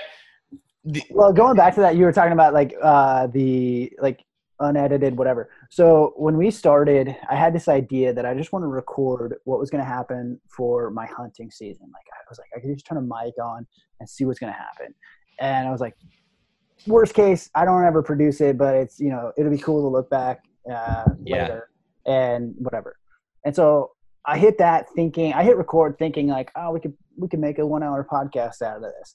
And when we got done, I don't remember how many hours and hours of audio it was. And and realistically, I got back from my first trip. It was a ter not terrible. It just wasn't like this action packed thing that was gonna make sense. And I like I told John, I'm like, let's just let's just kick it out. I was like, listen to it first, and if I'm not crazy, I think we should just put it out there. I don't know. I don't know where we're going with this, uh-huh. but I almost don't want to know the end before I start producing. Mm-hmm. You know, it's like I want this to be like I have no idea where this is going, and neither does anyone else. But this is, you know, this is what's happening. It's a you're documenting versus creating, and you hear Gary talk about that all the time. And it was like, okay, let's just do that. And I didn't even listen to it because I knew it was bad. I didn't, uh, you know, like uh, just thinking back a few times, being like, I don't know if I should. Yeah, I might want to edit that out. And I was like, I don't want to be the guy that edits it because I don't. I'll pull stuff out that I don't probably shouldn't be pulled out. And so we went into this like no idea where we're going, no idea what it's going to look like, but let's mm-hmm. just hit you know send. Let's just ship it and see what happens. What's the worst? You know, I don't think everyone's going to drop off the podcast, mm-hmm. but it turned out really good having said that, apparently I was cussing like a sailor while I'm hunting by myself, uh, which I did get some comments. And so I respect the old timers. Like, I, I could go on a long tangent about cussing, but you know, I, I respect some of the old timers and some of the people are like, Hey, would love to listen to your podcast, but I got kids in the car, so I can't. Ah, um, yeah. See, I've, I've worried about that myself. And like, as someone who respects their elders a lot, it was tough for me. And it, it stung a little because there's some old timers that were like, you know, hey, you know, blah blah blah, give me a wrath. Eh, that was tough. Uh, but then there was guys who were like, oh, I wouldn't change it a damn thing, you know. And so it, you do. It, it's tough, and you, I'm sure you'll get this. Like you, you start cussing on the podcast, and, and I think the limited amount is fine, but sometimes the old timers will. Yeah, it's really weird. Here's tell me what you think about this because I, in a YouTube video, have never cussed and will not cuss in a YouTube video. But on the podcast, it's fair game. Is it against YouTube? No, I just, I just, oh. like, I, I have this thing in my head where it's like, I don't want this kid to be learning about archery, like, because. I have, ah. and then have you know me saying blah blah blah blah blah, and what what are you watching, Billy? You know, get that guy yeah. off your TV. You know, like, but it's literally the same I don't know why is it why is that fair game? Why is the podcast fair game and why is the YouTube channel not? I don't know. I don't know. I, I, think it depends on content. Well, obviously, I don't think there's a whole lot of little kids that are listening to our conversation about this. Right. Um, and if they're over 15, I'm pretty sure they're cussing anyway. I yeah. My my biggest chunk. What's your big? My my demographic is uh, my age. It's like I'm 29. My demographic is pretty much my age. Like I think uh, 40% of my audience is between 28 and 32. I think that's the primary demographic for podcasts right now. Is it? Uh, that's pretty much mine too. I mean, it goes. Mine on YouTube 20, as well. Is it? Yeah, I would say 24 to like it's 24 to 34 or something like that. Yeah, maybe that's what it was. Yeah, because it's like that's like my huge thing. I'm like, guys, my age don't care. So I'm like, no. I'm just gonna cater to the to the masses on that one. But again, I never want to be that guy where somebody's listening to me and then like they shut me off because I'm not being a good influence on the younger on the younger generation or yeah, like like you said, I have guys that maybe listen to this with their kid. I've never got a uh, a complaint, um, but you know, I don't want to. I don't want to because some some guys can't listen to the Shooting the Bull podcast, and I've seen. You know, I love Josh and Ty, but some guys won't listen to that with their kids in the car. I wouldn't let my kids listen to Josh and Ty, and I've hung out with Josh and Ty a lot. Yeah, yeah. So, I, I, you're, are you, is you know is at what point is is being too uh, open uh, a hindrance? Um, I think there's, a, I mean, there's always a line, right? And I think as long as you're hitting the the masses line, which is is tough to say. You know, like obviously, if you're dropping 32 f bombs in a podcast, that's probably too much. Uh, and if if you're just being real and candid, I think it's appropriate. You know, like if that's you're always going to piss some people off, and and some people are going to love it. So, yeah. you, like you've probably heard it, you can't please everyone, right? And I think Tim Ferriss is pretty adamant about. I'm not trying to please everyone with every episode I'm trying to create the best podcast anyone's ever listened to to like 10% of my fans. And that really? 10% may change. But if someone listens to a podcast, they're like, oh my God, that was, you know, that was the greatest thing. I needed to hear that. Because I think when you try to take your content, this is probably applicable to YouTube or podcasting, you try like, okay, I'm trying to uh, make a content that's going to reach the most amount of people. You're kind of getting a bland piece of content. Whereas if you try to create content that 10% of your audience is going to love and 10% mm. of your audience is going to hate, then you're you're going to have more people who are are diehard fans. You're going to get closer to that thousand true fans. Okay. You ever, you ever heard sense. Kevin Kelly's thousand true fans? Mm-mm. So thousand true fans are like the thou, you have a thousand people that just absolutely love you mm-hmm. and would be willing to pay for what you do. Now, it can you get closer to that if you have content that really resonates with people. So if you're trying to create stuff that meets everyone, like you're trying to create content that works for the entire YouTube sphere, right? Like everyone on YouTube is going to love it. No one is going to truly love that piece of content if you're just creating something that everyone's going to be okay with. But mm. if hmm. you create stuff that's going to reach a certain audience very well, and you can switch that around, you know, like maybe it's a different piece of content every time. That you know, listening to you say that, I just thought of one video I uploaded. It's literally my most popular video on YouTube. It's my most liked video, and it's also my most disliked video. It's got the most most views, most comments, most everything. I made the most off that video. I made over a grand off of that one video. Wow! And um, what's it about? It's just bow comparisons. Oh, okay. I wasn't pulling punches. I, shot, I, shot, three uh, flagship bows. I might have been four flagship bows. No, it was three, and it was last year's last year's Hoyt Bowtech in uh, Mathews. And I'm so unbiased. Like, if I don't like something about a bow, I'm gonna tell you about it. Like, it's my opinion, you know. And so I did that, and you know, the Mathews guys hated me. The Hoyt guys probably hated me too, and the Bowtech guys probably hated me because I never, I don't, I won't stroke a, a Bowtech either. Uh, oh, she probably can't hear me. There's somebody in the back. Uh, um, yeah, she like stuck her head out and then like back up. Uh, you know, my thing is, is like I've joked around about. I'll never be sponsored by a bow company because if they come out with a bad bow that year, I'm going to let people know. Like I'm not. Gonna- that's that's interesting you say that, and I think it's important. Uh, you know, you've probably heard the term like whenever you see yourself on self on the side of the majority, it's time to pause and reflect.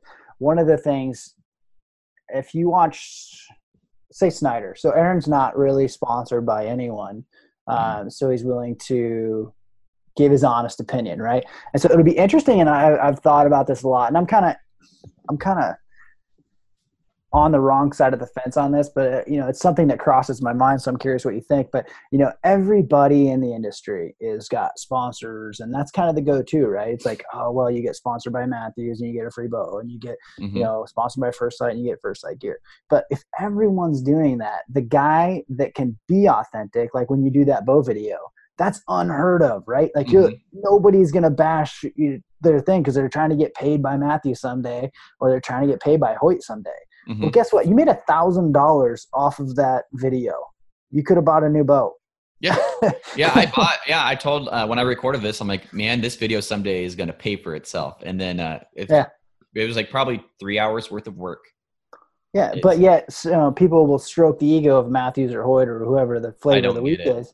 I don't because they're going to get a free bow. Yeah, and so I, I do see that as being, you know, advice to guys coming up. Like, man, you know, I'm kind of and it's hard because a lot of mine, like say sponsors or whatever, like First Lite I've known Kenton. I met Kenton in 2008 before I was in the hunting industry or anything. Mm-hmm.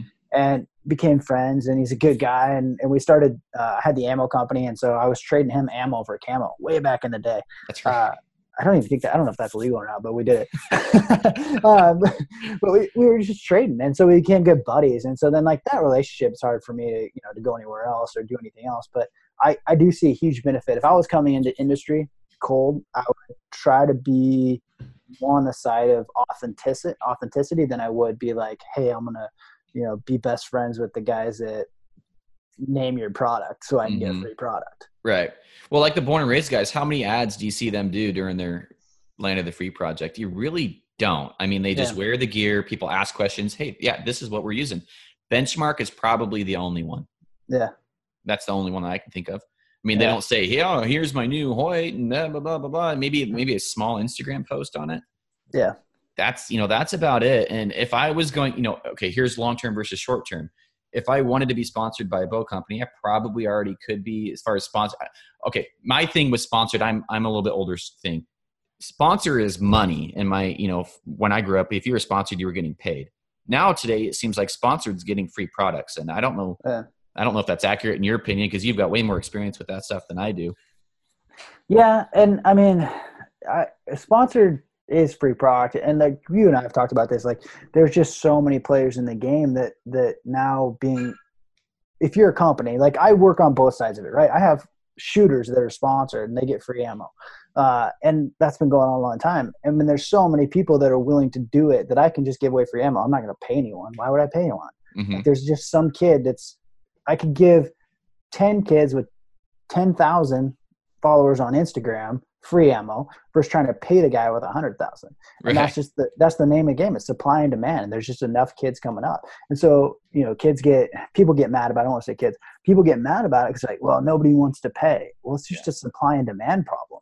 Right. That's all. How do you how do you get around that though? Because uh, you know, I I've been telling you know, fifty one percent value. Fifty one percent value. Go to the expand on that because I, I I'm not actually familiar with that term. Like I've never. So so if you want something from anyone, you have to create 51% value. So say you want a thousand dollars a month from XYZ company. Okay. You better be willing to give them a thousand and one dollars. Or you know, if not more. Like a thousand dollars in return is probably not. So you gotta give them fifteen hundred dollars in value. So if I can go to you, say you own, mm. I don't know, uh, my phone's in here. So you own the company that, that sells my phone case, right? And I'm like, hey, oh, I'll post on Instagram if you give me a thousand dollars a month. You can be like, you're high. I can give a thousand dollars in phone cases to probably a thousand people and get more than that, right? So if I was like, okay, well, I can get you in front of my email list that's a million people and converts at 20%, uh, you know, obviously we're, we're talking cash now.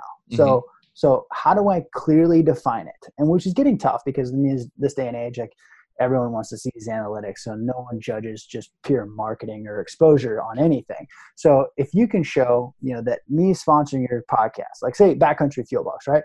So yeah. you want money for my box, and I'll be like, okay, show me how you're going to get that money.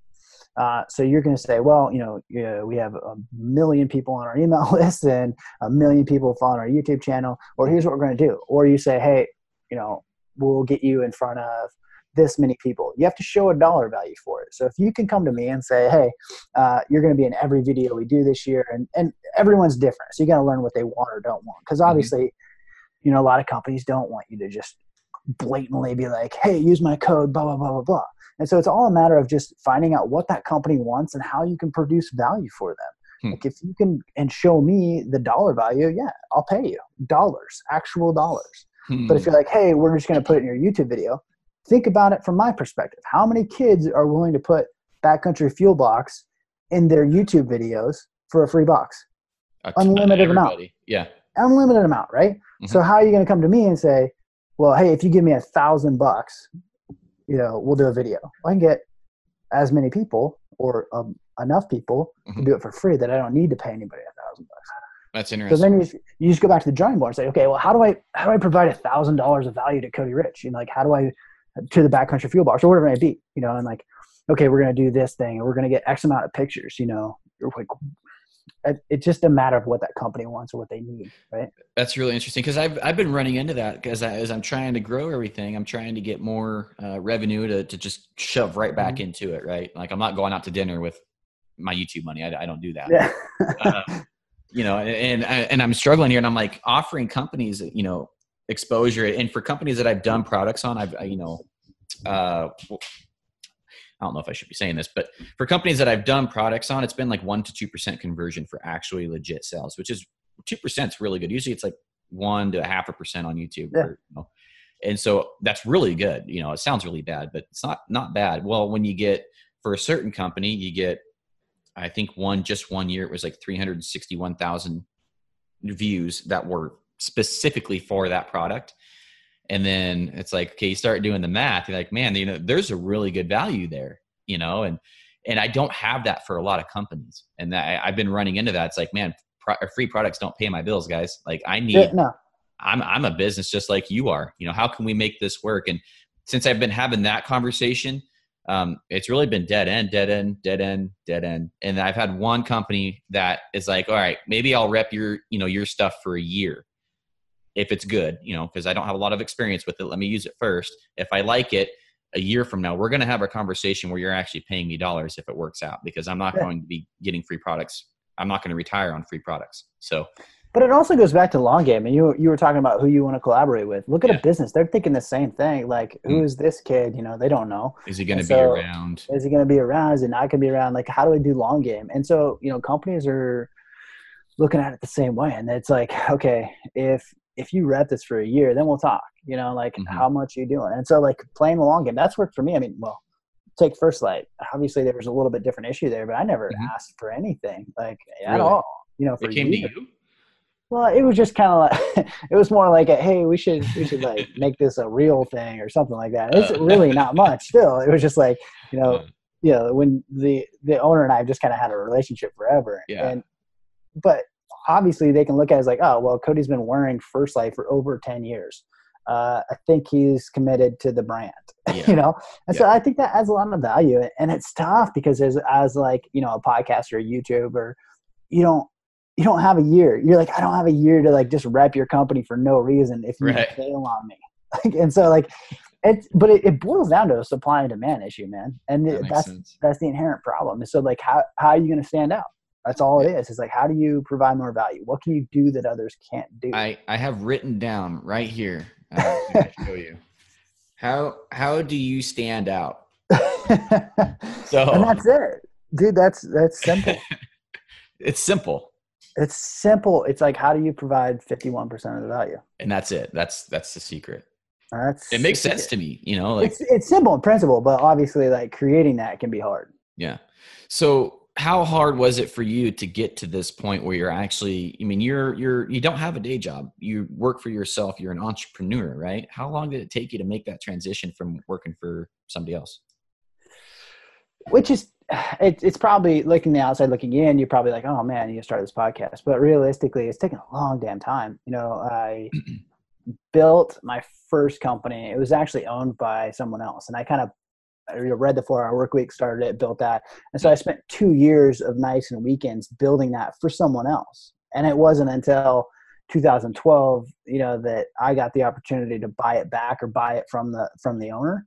And that's when it went full time. And then it was probably another two years of just struggles you know and like mm. uh, yeah just learning by failure and trying to work through those things. And so when i built the podcast it was like my technically second build you know second company i had built.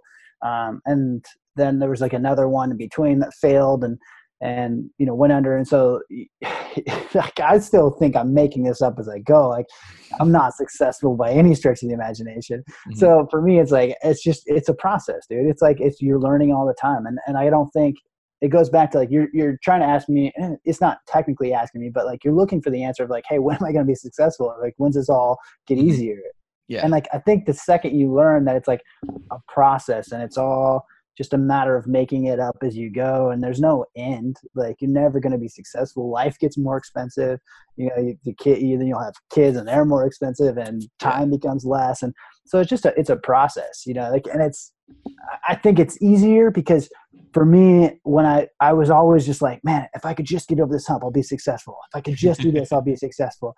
And then you realize you're never really going to feel successful. Like there's always the next thing, yeah. you know, and what is success today looks different than it did for me four or five years ago. And so like, I'm always like, man, if I could just get over that next hump.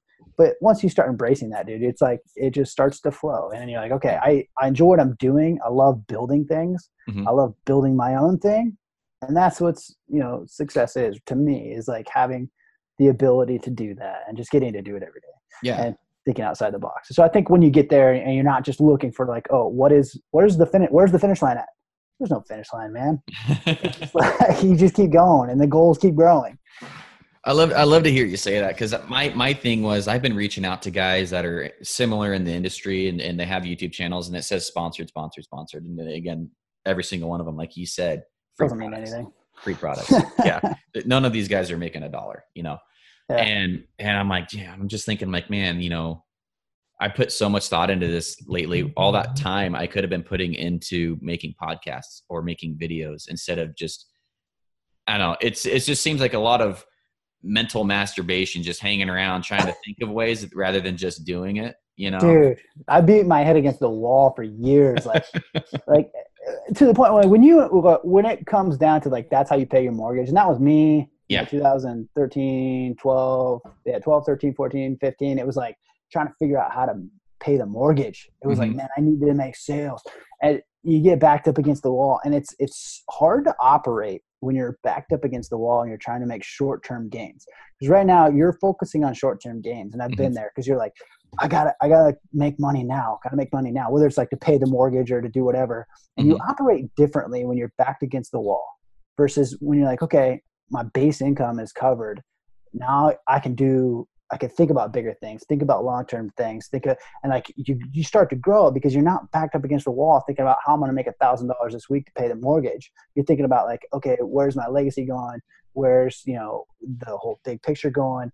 You know, you're looking at, at clouds and dirt like gary says you know you're looking farther into the clouds and and the dirt dirt kind of just forms itself in front of you and it's it's easier said than done right like you know i've been in your position where you're like man i just need like a hundred more subscribers and i could get this or like how am i going to get paid how am i going to get to that thousand dollars a month blah blah blah yeah. blah and it's tough to even like consider what you know your youtube channel looks like in 10 years yeah. when, when you're just like exactly. man how do i get paid today yeah. So, well, that's but I think the, the closer you can get to looking long term, the, suddenly the dirt starts to form in front of itself. Yeah.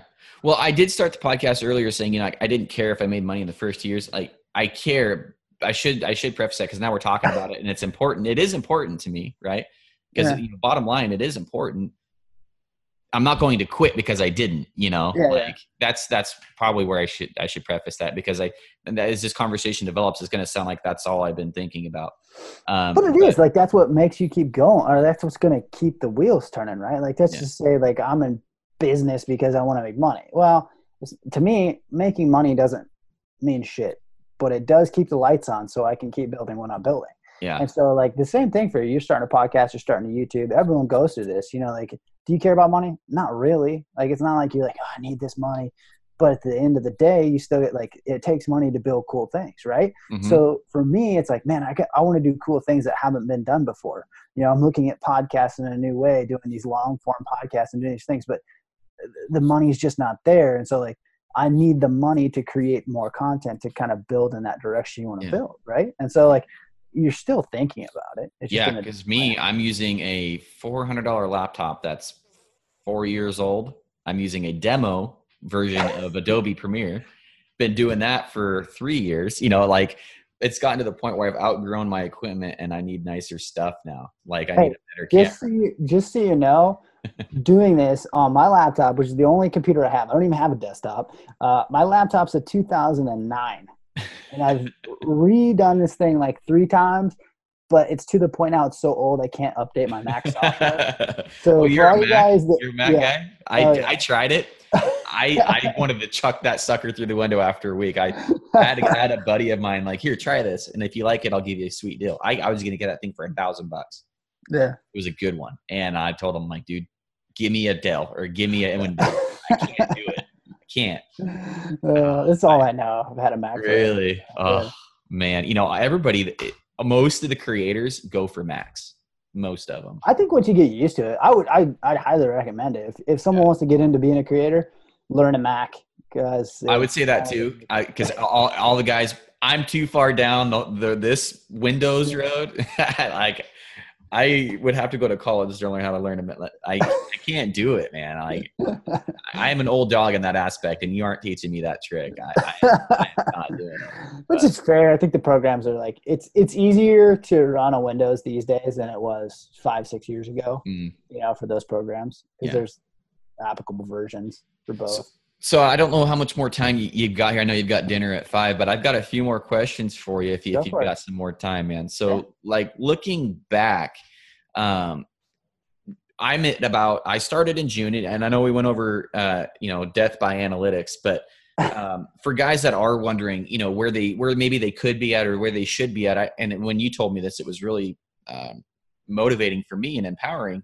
Uh, you know, I'm sitting at about 20,000, uh, probably 18,000 downloads right now on, on the podcast since June, right? From all the research I've done, a, a podcast episode in its life will get about 500 on average through podcasts throughout the world of podcasting. What was your metrics going into the first year or two? I mean, what were your, what kind of growth did you have and, and when did you finally start getting some traction? Uh, dude, that's funny. And like for the record, I don't know if anybody knows. So I started in 2015, and we were doing one show a week and podcast. This was like before the masses really were listening to podcasts, mm-hmm. which in 2015 was not that early in the game. I mean, podcasts have been around a while. Uh, I remember month. I remember the first time I hit 200 in a month, and I was like, "Yeah, you know, got it." And I remember like thinking 2,000 in a month was amazing. Yeah. I remember that. Um, How far into it were you? I, I mean, it couldn't have been a month or two or three. Maybe it was three or four months. Okay, say. we'll say three months. You finally hit yeah. two thousand in the month. I that might be stretching it even, but yeah, that seems fast. That seems fast. I, it, it, was slow. It was really slow. So really? it couldn't have been that much. Maybe it was 2000, like in the first podcasting. Okay. Uh, that I was, but you know, I think uh, I just looked. I, I, you know, the last time I looked at analytics, man, it was it had to have been six, eight months ago. I just don't really. yeah, I don't. I don't hmm. look at my analytics. Uh, oh man, there I'm were on. some we did when we looked at the like, uh, the drop off rates for the longer podcasts when we were testing those out. We did mm. a hmm. six hour podcast and things like that. Um, but I remember the first time I had Paul Mandel on, and we did that podcast did seventy five thousand downloads alone. Oof in the first like two weeks, and it was like, Seriously? holy cow! And that's big, dude. That's really big. Um, that was kind of, you know, probably like a viral trending YouTube video or something like that. Um, but I think we did two and a half million downloads this year off 115 episodes. Holy crap! so holy crap! In three years, it's gone from 200 to 2.5 million. I, you know, I wouldn't, I wouldn't be sad. but it does. What I want to what I want to get with that is not like, hey, we're big, whatever. What I want to get at that is like, don't let it change you. It doesn't change anything for me.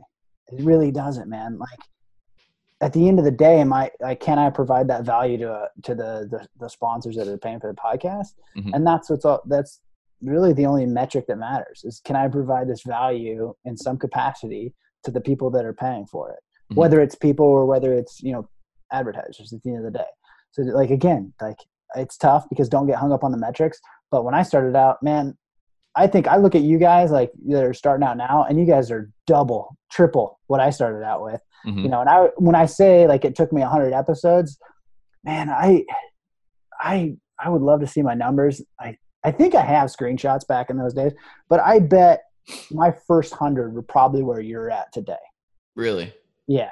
I well, mean, the market's just, different. I mean, podcasts. The market's different. Yeah, exactly. Yeah, it's not really a fair. It's not really a fair comparison. But for guys that are starting out, like I've I've reached out to a few guys that have podcasts that have started recently. I'm like, you know, what, what are you getting? You know, what's average? And and one thing across the board is that I've I've recently figured this out because um, during hunting season I didn't pre-plan not recording because I was hunting.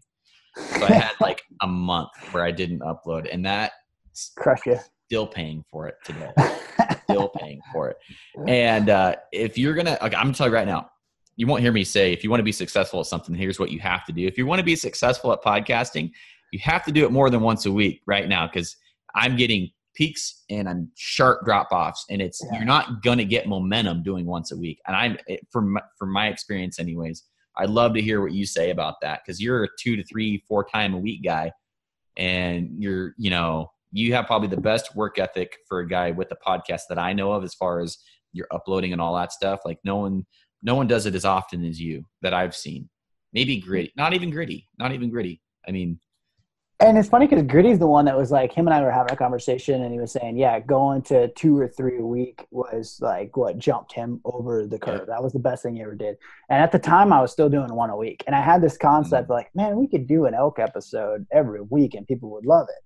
And from that stemmed the you know the the Wapiti Wednesday and the Muley Monday and things like that. And so I was like, "Well, let's just let's just do that. But man, you know, this is the peak season, so let's just do it during the peak season. Mm-hmm. Uh, and I so I went and I the the first year we did Wapiti Wednesday. Wait, what's the peak season? Sorry to interrupt. What's the peak season for podcasts? Because I don't I know. would say April to September. Real, I had no idea there is even a peak season. Maybe it's just mine, and it's uh. interesting uh, because that could be swayed because it's not it's not completely this way. That is, I would say, that is the peak season. However, you know, we do last year and the year before we did Muley Monday, Wapiti Wednesday from roughly June to October. And so we, we dropped, you know, and I, I hit this, you know, skyrocket um, analytics where, you know, I started doing three a week and it started going way up. Well, mm-hmm. just like you, you know, hunting season last year was like, okay, I'm hunting. it's harder to produce three a week, even though we did that this year. Last year I didn't. And like you watch that slump off at the end of October and it just crippled us. Really? You know, like it, yeah, it was like, oh man, the numbers like tanked, but they never came back up. Yeah. It wasn't like when I you know kept doing one a week after that, it, it kept.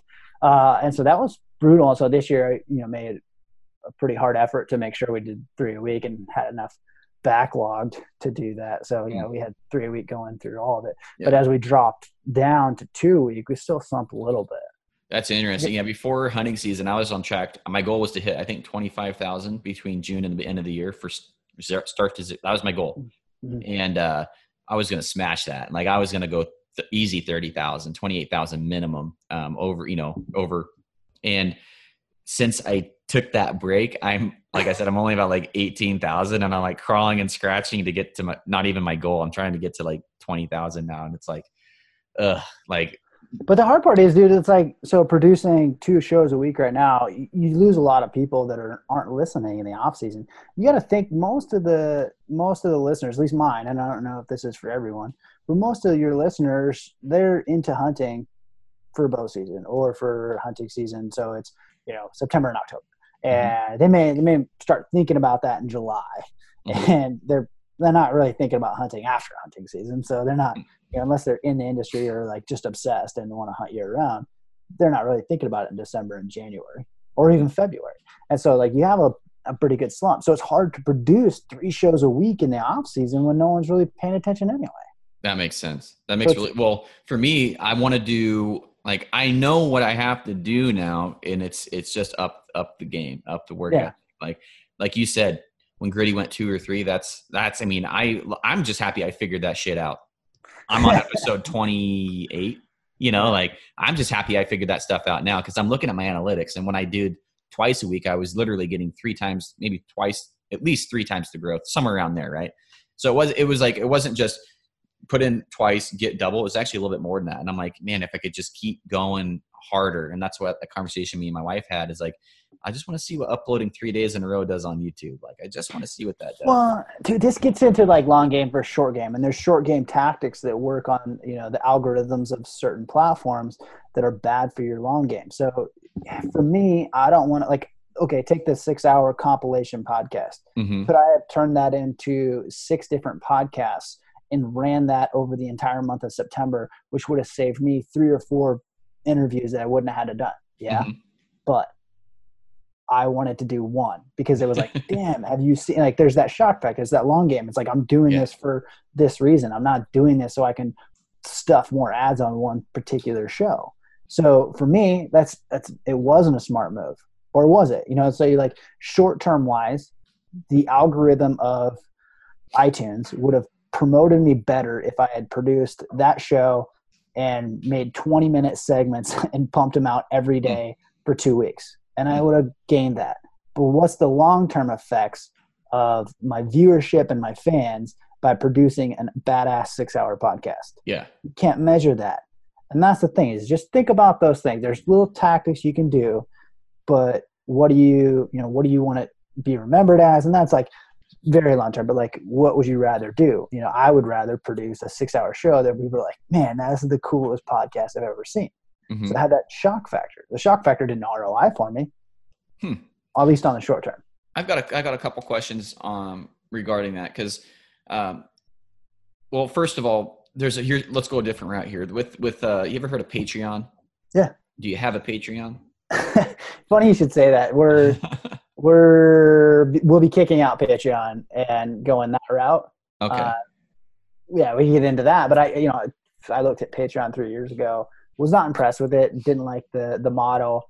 I have looked at it recently. You know, John, uh, one of the guys on the team, was like, "Look at this. You know, here's some examples of how it's going well. Here's what's going." And so we've made the decision to actually go that route and start working with Patreon versus ads. Yeah, I just started mine two days. Well, I posted when I, I was up at 1:40 in the morning setting that shit up, and uh, I, I find I, to my surprise, I have one, uh, one guy, uh, and I'm sending him a hat. So because I was so thankful, I was like, dude, you don't know what this means to me. Like I, I had zero expectation. Uh-huh. You, you. So what's your Patreon strategy? Like, I, I honestly, I'm still learning what Patreon is. I just know um, the way I had it described to me because I was like, I'm not gonna. Here's my idea of Patreon. Like I'm, like I said, I'm not a smart guy when it comes to technology.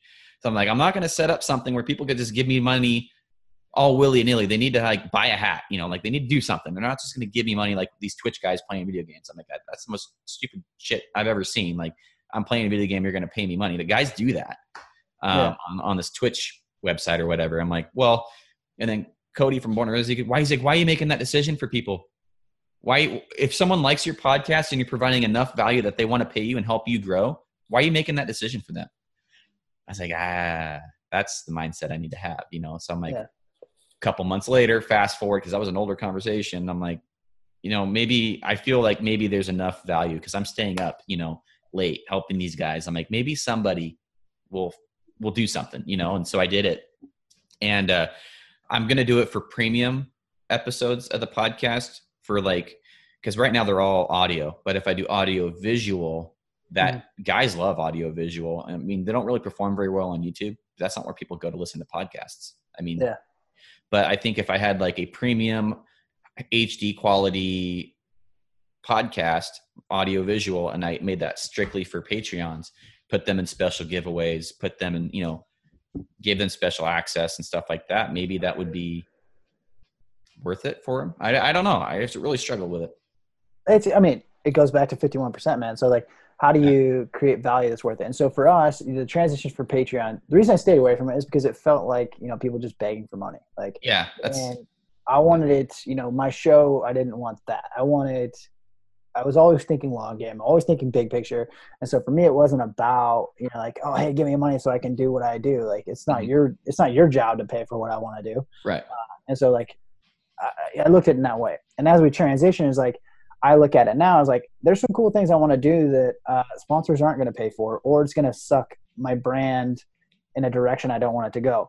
And so it's like, okay, if there's things we want to produce I think we have the fan base because you go to sponsors and you say, "Hey, I'm going to do this really cool thing that no one's done before," and they're like, "Ah, uh, no," then you don't really have an option because I get it. Like I'm a company, and you're like, "Hey, we kind of want to do this, but we don't know if it's going to work at all." You're mm-hmm. like, uh, "I'll just pay for the thing that's working." Cool, like keep doing that. and okay, so I get it, but at the same time, I think you know we've built the street cred. I'd like to think that you know people trust, like, "Hey, if we're going to go this route, this is what we're going to do." You know, they'll support that and Cody's right. Like if you, there's, I mean, how many people have messaged me and be like, dude, if you're ever in such and such, I'll buy you a beer. Yeah, I get that all the time. I'll take yeah. you hunting or let me know. Yeah, which is cool and that's awesome. I, you know, I would be hammered if I ever drove across the country, but, uh, but the, at the end of the day, like if people want to support that, that's awesome and that's cool. And like, but I'm not just here for me, and this is like my thing, not anybody else's. Like everyone has their own kind of two cents on this, but like for me, it's like okay, how do I how do I provide the value? Like so, if I'm going to ask for five bucks a month for my audience or fifty bucks a month for my audience, how do I make it worth them to? You know, what what yeah. do I have that I can offer that? And I don't, you know, for me, it's it's like the merch isn't scalable. Maybe there's an aspect of that, you know, and, and we're looking at giveaways and things like that. But like maybe there's some content. So like maybe you do your your you know your bow reviews or how to set up a bow, but then for someone else on on Patreon, you can do a little bit and you know more in depth, and so you kind of split it up. And so like here's the more more in depth, or here's how to start a podcast and things like that. And I think it's a you know a great way to go. And it's I, again it boils down to like, hey, how do I produce fifty one percent value to ah, someone? Just thinking of you talking about that, maybe because I, I really love and I just wish I had more success so I could give better advice to guys that are trying to get into the business. You know, like I wish yeah. I was I wish I was that Gary Vee of hunting, you know, like I wish I had all that in my head. Maybe we could have a Patreon where it's to help the niche, you know, help the niche in the hunting industry versus because yeah. I want my information for hunting to be available to, for bow hunting to be available to anybody. I'd hate to see somebody have to pay for access, although business wise it totally makes sense, you know, like having more in depth discussion. That's yeah. just stuff I that's why I love YouTube is because like I'm taking it from a machine. I'm taking it from a giant corporation and I, I don't have any feelings for that. Like I get me all of it. Yeah. Pay me more. Like, but when I'm taking it out of somebody like me that I, you know, like just one of like, I'm, I'm taking that from my, one of my buddy's pockets, you know, like yeah. I just feel dirty. I, I don't know. Like, and that that's probably on me because maybe I don't feel that I'm adding enough value to receive that money. I don't know. So here's a question for you. And this is straight. And I've asked, I've asked actually actually asked a lot of my friends this, mm-hmm. uh, and it boils down to like us doing the Wapiti Wednesday and Muley Monday podcast. For me, you know, getting the sponsors and managing it, it was just, it's just, it's tough. It's a lot, and there's other things I could be doing with my time. Mm-hmm. And so, for the dollar rate that we're receiving on those Muley Mondays and Wapiti Wednesdays, I have a hard time justifying it in 2019. And so at the end of the day, if it boils down to me getting rid of Wapiti Wednesday and Muley Monday, mm-hmm.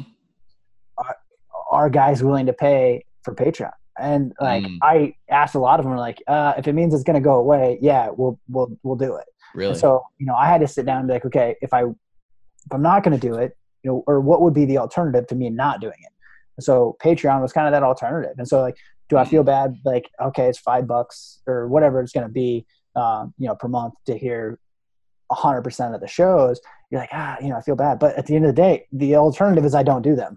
So, and everyone I've talked to was like, okay, in that case, let's mm-hmm. keep going what we're doing, you know, and I, it's a tough decision, but again, it goes back to like, Hey, we got to keep this thing moving forward and do cool things. So if if if i'm going to go do something new and try to produce podcasts or a version of that that no one else has done something's got to give either it's i got to get rid of Muley monday wapiti wednesday or we got to up the value so i can hire the person to to do more of that and so mm-hmm. at the end of the day it's it's a it's a numbers game and i got to keep the lights on and so for me to do cool things and keep this whole evolution of podcast going forward in a new way that i think we should go then this is what's going to happen. And so like that was kind of the tough decision that we made. And I haven't even talked to my audience about this, so let's see how that goes. You heard it first on here. yeah, uh, and like so everything's not even ironed out yet, and that's something we're working on. But yeah, yeah, it's interesting that came up. yeah, because I like it's just something that I struggle with, and it seems like a lot of guys in the like in the industry that I talk to now, like they all have that same similar mindset. Like they don't want to take money directly out of pockets of, of other guys like on Patreon, but a lot of guys once they start getting a little bit more bigger, they're like, no, here's why you do that. And guys that have bigger podcasts than me, like you, um, I talked to another one. I even had him on the show from the Arms Room show. He's like, dude, you wouldn't believe who would pay you to have a podcast. Like, yeah, we have tons of guys. I never thought anybody would pay for my podcast, but he's like, we have tons of Patreons. He's like, yeah, we, we get lots. And, and these guys want to pay because we're providing with enough value. And, and, and that's where it's like, well, maybe I don't see my value yet in that. I, I don't know. I that's true. We all under undervalue our own value. Yeah, that was a tricky statement, but we undervalue ourselves in that. You know, like look at, you know, I I'm not good at talking about what we do. But if you look at like what we've produced as far as Wapiti Wednesday, mm-hmm. man, the messages and emails and stuff we get are people like, man, I had no idea how to elk hunt. And you know, Wapiti Wednesday has changed that, or like whatever it may be, and yeah. that's cool. And I, I do think there's a lot of value there, or underestimated value. In the same way, like, you know, what's it, what's it worth to a guy to buy the wrong bow? Like, if he watched your video and he's like, man, this bow sucks, it yeah. just cost him a thousand bucks. Yeah. Is it well, you wouldn't believe the guys that really value. Uh, you, you may be able to guess because you've been in the business, but like what guys really appreciate the bow reviews? You know who they are. Yeah. Uh, places where there's super tight restrictions on what you can own for firearms and bows. And oh, so they can't go out and just shoot it at a shop. They have to buy yeah. it.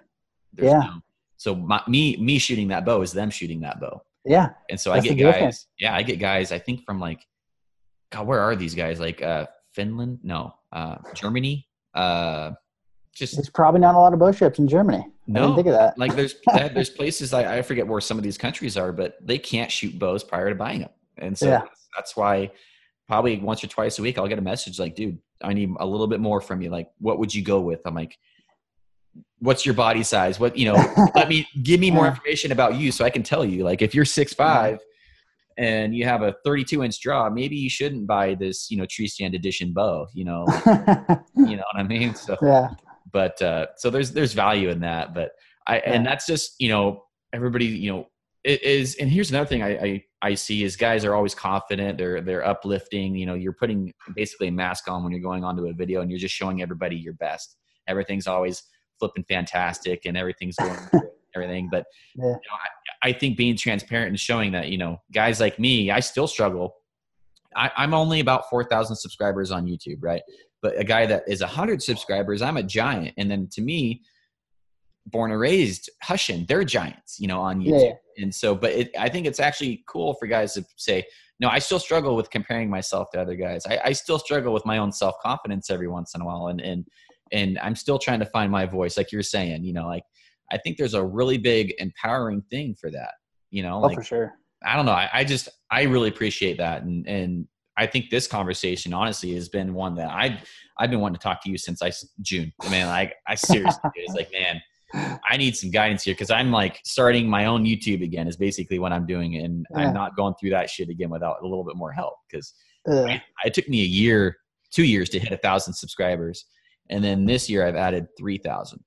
That's uh, impressive, man. Yeah, it it went so and uh I laid, knowledge from other people helps. And like it's the same way, like with Patreon. Like, man, for five bucks or a buck a month to mm-hmm. have that network and like that's another thing like with patreon you could do you're gonna be like hey if you give me 10 bucks a month you know it's a 30 minute q&a or something hmm. the value of that you know like there's guys that do that like yeah hey, 30 minute q&a where it's really useful for you right you could jump on and help someone for 30 minutes and it's gonna it could solve a hundred hours of their problem that's worth 10 bucks I That's a great idea. I could see value in that, and I would say, yeah, buy a Patreon. I'll talk to you on the phone, dude. Come on, let's yeah. do it. I would. Yeah. I love that. You know, that right there was worth for me this whole podcast. That what you just said right there, because I know I know talking to people would save them hours of. I just uploaded a, a, a video on how to sight in a bow sight, a Fast Eddie mm-hmm. XL, and I've been sitting on that for over a year. Like I just didn't want to do the video. It wasn't exciting. I wasn't, you know, excited about it. Well, I finally did it. I had some downtime. I'm like, I need to get this out because I'm still getting questions on how do you sight up this site.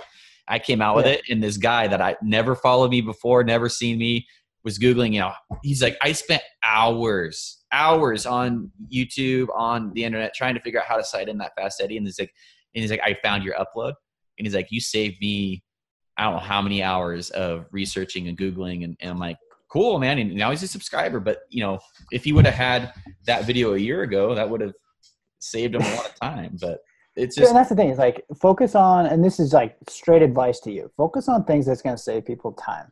And mm-hmm. that's what people buy. People buy time. They mm-hmm. you know they buy Lyft, they buy Uber, they buy they use Amazon because it saves time, and yeah. that's what we want. If you show me a video on how to change the front wheel bearing on my truck and it saves me like hours. You understand how like you're working on a pickup, like just the right video, you're like, yeah. oh hey, well I figured I've out this.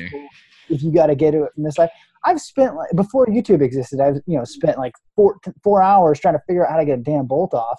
And like you go on YouTube and some twelve year old's like, oh, if you come in from this angle, it'll work. Pop it up. Ah, yeah, that, you know how much that's worth? Four hours. Yeah. Like to me, that's worth hundreds of dollars. Like yeah. so, the same thing. Like oh, how to set up a bow. Like focus on the things that that do how to save time and in your capacity and what you can do. And so like whether that's like finding the best bow, uh, how to set up your site, how to you know you did that video on uh, setting up your arrows and things like that, and how to paper tune and things like that. Those are going to save people time.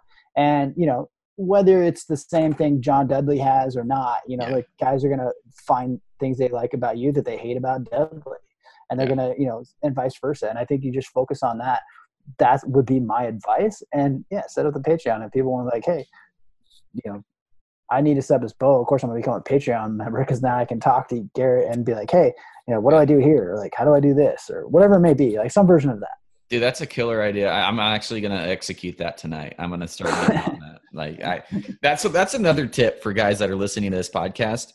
If you have information, you have to execute it. Information without application is yeah might as well be useless. It, it is completely useless if you're not going to apply. Like when I talk to the born and raised guys, I think they like, and I stroke my own ego here for a second. They like working with somebody like me because when they tell me something, they're gonna almost immediately see me applying that shit. Because like from the time that I learned about a podcast to the time of me actually starting one was not wasn't you know when born and raised guys told me to start a podcast, it had to be two months later, three months later. Like, okay, start the podcast, and that was you know setting it up you know figuring it out you know a lot of guys they'll sit on this stuff and they're, they're motivated but there's no application there i mean it's just if you guys are wanting to grow your stuff listen to what cody said listen to what i said and, and apply what we're saying yeah It just do. You know, we, we talk about this in the comp, like within my own team. Someone will be like, "Hey, what do you think about doing this or this?" And like everyone knows, it's yes, do both and see what works. Like it just do. Like I don't like I don't yeah. I can't tell you what's a better idea. Yeah. And so you know, do what you think. Go with your gut. But so many people sit on ideas, dude. And I think that like my biggest takeaway is like if you think you want to do a YouTube channel or you think you want to do a podcast, you think you want to do whatever it may be, just do it just and like it doesn't have to be perfect. When I launched my podcast, this is a funny story about my intro. My intro, I man, I, I thought it had to be perfect and blah blah blah. And I was like, ah, you know what, screw it. I'm just gonna put this out. I can change it whenever. No one's listening to my podcast anyway. same intro three years later, dude. I I think I hit like export on that at 12:30 at night or whatever, and it's still there. Like it doesn't matter. Like you're just gonna you're you're gonna grow. Like you're gonna work through it.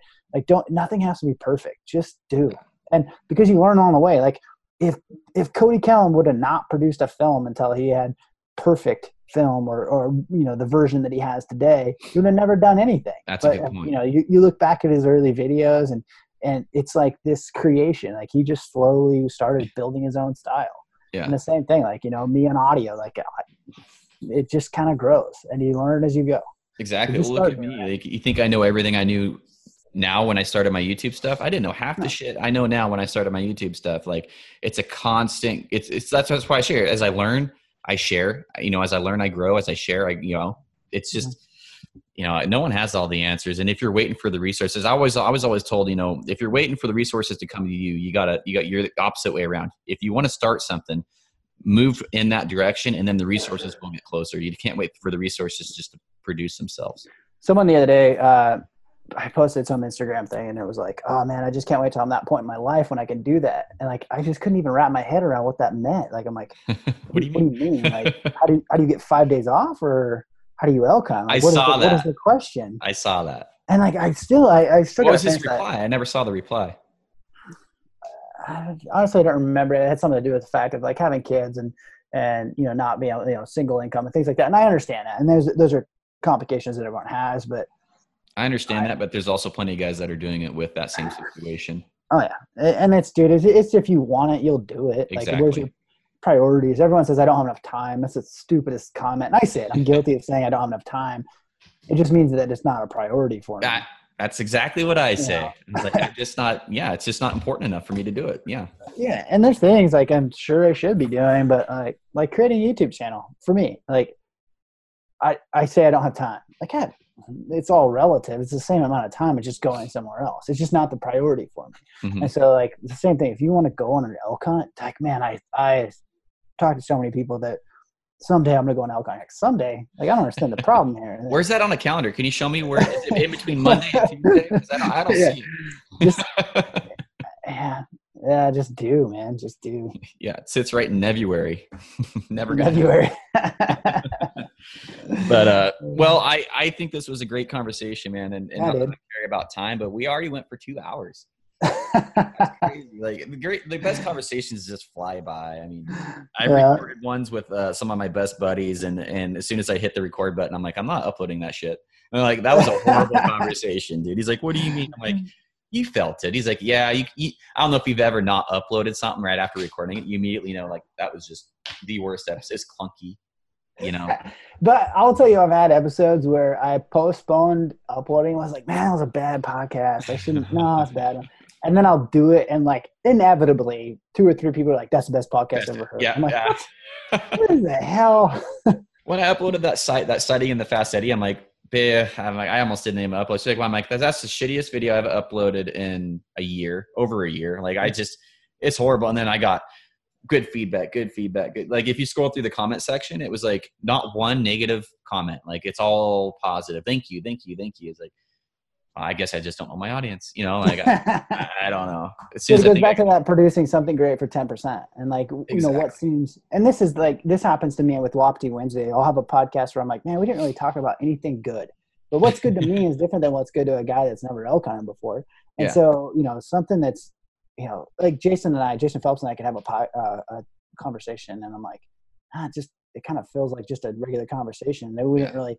I didn't have that gem, you know. I'm looking for that gem, and yeah. And then someone's like, "Man, that was the best podcast I've ever heard." I'm like, "What? Yeah. That's the first podcast you ever heard?" Like, I was yeah, is that the first? yeah, I had him on, and, and uh, guys really loved that that episode, and and uh, that was the first time that him and I ever talked, and it was it was kind of a little weird, you know, because like you're talking to a dude that I've seen and I kind of looked up to in the industry, and it's like, man, like this is kind of like like with that born and raised first episode, that was pretty damn intimidating. I'll tell you, my my voice was in like up here. It's like heart was in my throat. It was just, but you know, it, I don't know, just genuine. You just got to laugh about it someday, dude. You'll be like, yeah. oh, I'm friends. You remember how bad I was when I started? I'll be saying that about the hundredth episode probably. But all right, brother. Well, I'll let you get going, and uh, yeah, let's yeah. not let's not wait to do another one. Let's let's do this some other time. And for sure, I've got so many questions we could we could do episode after episode. But I know you got dinner to be getting to here soon, anyways we'll see how it goes. And maybe everyone's gonna be like, "Man, that was that was, that was the shittiest episode." uh, uh, all right, buddy. Well, thanks for having me on, man. All right, see you, dude. All right, later. All right, thank you everybody for listening to this week's episode of the podcast. Thank you, Cody, for coming onto the show A few requests for you guys. Go check out Cody's podcast. He uploads all the time, two or three times a week onto his podcast, so you're always getting fresh information. And if you have a, if you have a chance or a need, go check out his uh, his backcountry fuel box. It's such a great idea. I wish you know this would have been around a long time ago. You get to try out these foods that you that you would have to pack six miles if you didn't want to use them prior to going hunting just to find out if they're good or not. Why not use them before and then you can find out what your pack's going to look like, what it's going to weigh. You know what you like, you know what you don't. And that's what this box is for, is to make sure that you're not packing food six miles deep that you're going to hate eating when you get back there. So there's a really big benefit for guys that do that. And uh, I'm telling you right now, I can't wait to get my first one. You know, he got me sold on one. So um, go check him out. Backcountry Fuel Box. It's a newer company. He's trying to grow it and uh, I think it's a great service for the guys that want to want to make sure they're bringing good food back with them that they're going to eat. So, all right, guys, that's it for this episode. Look forward to seeing you on the next one. Bye.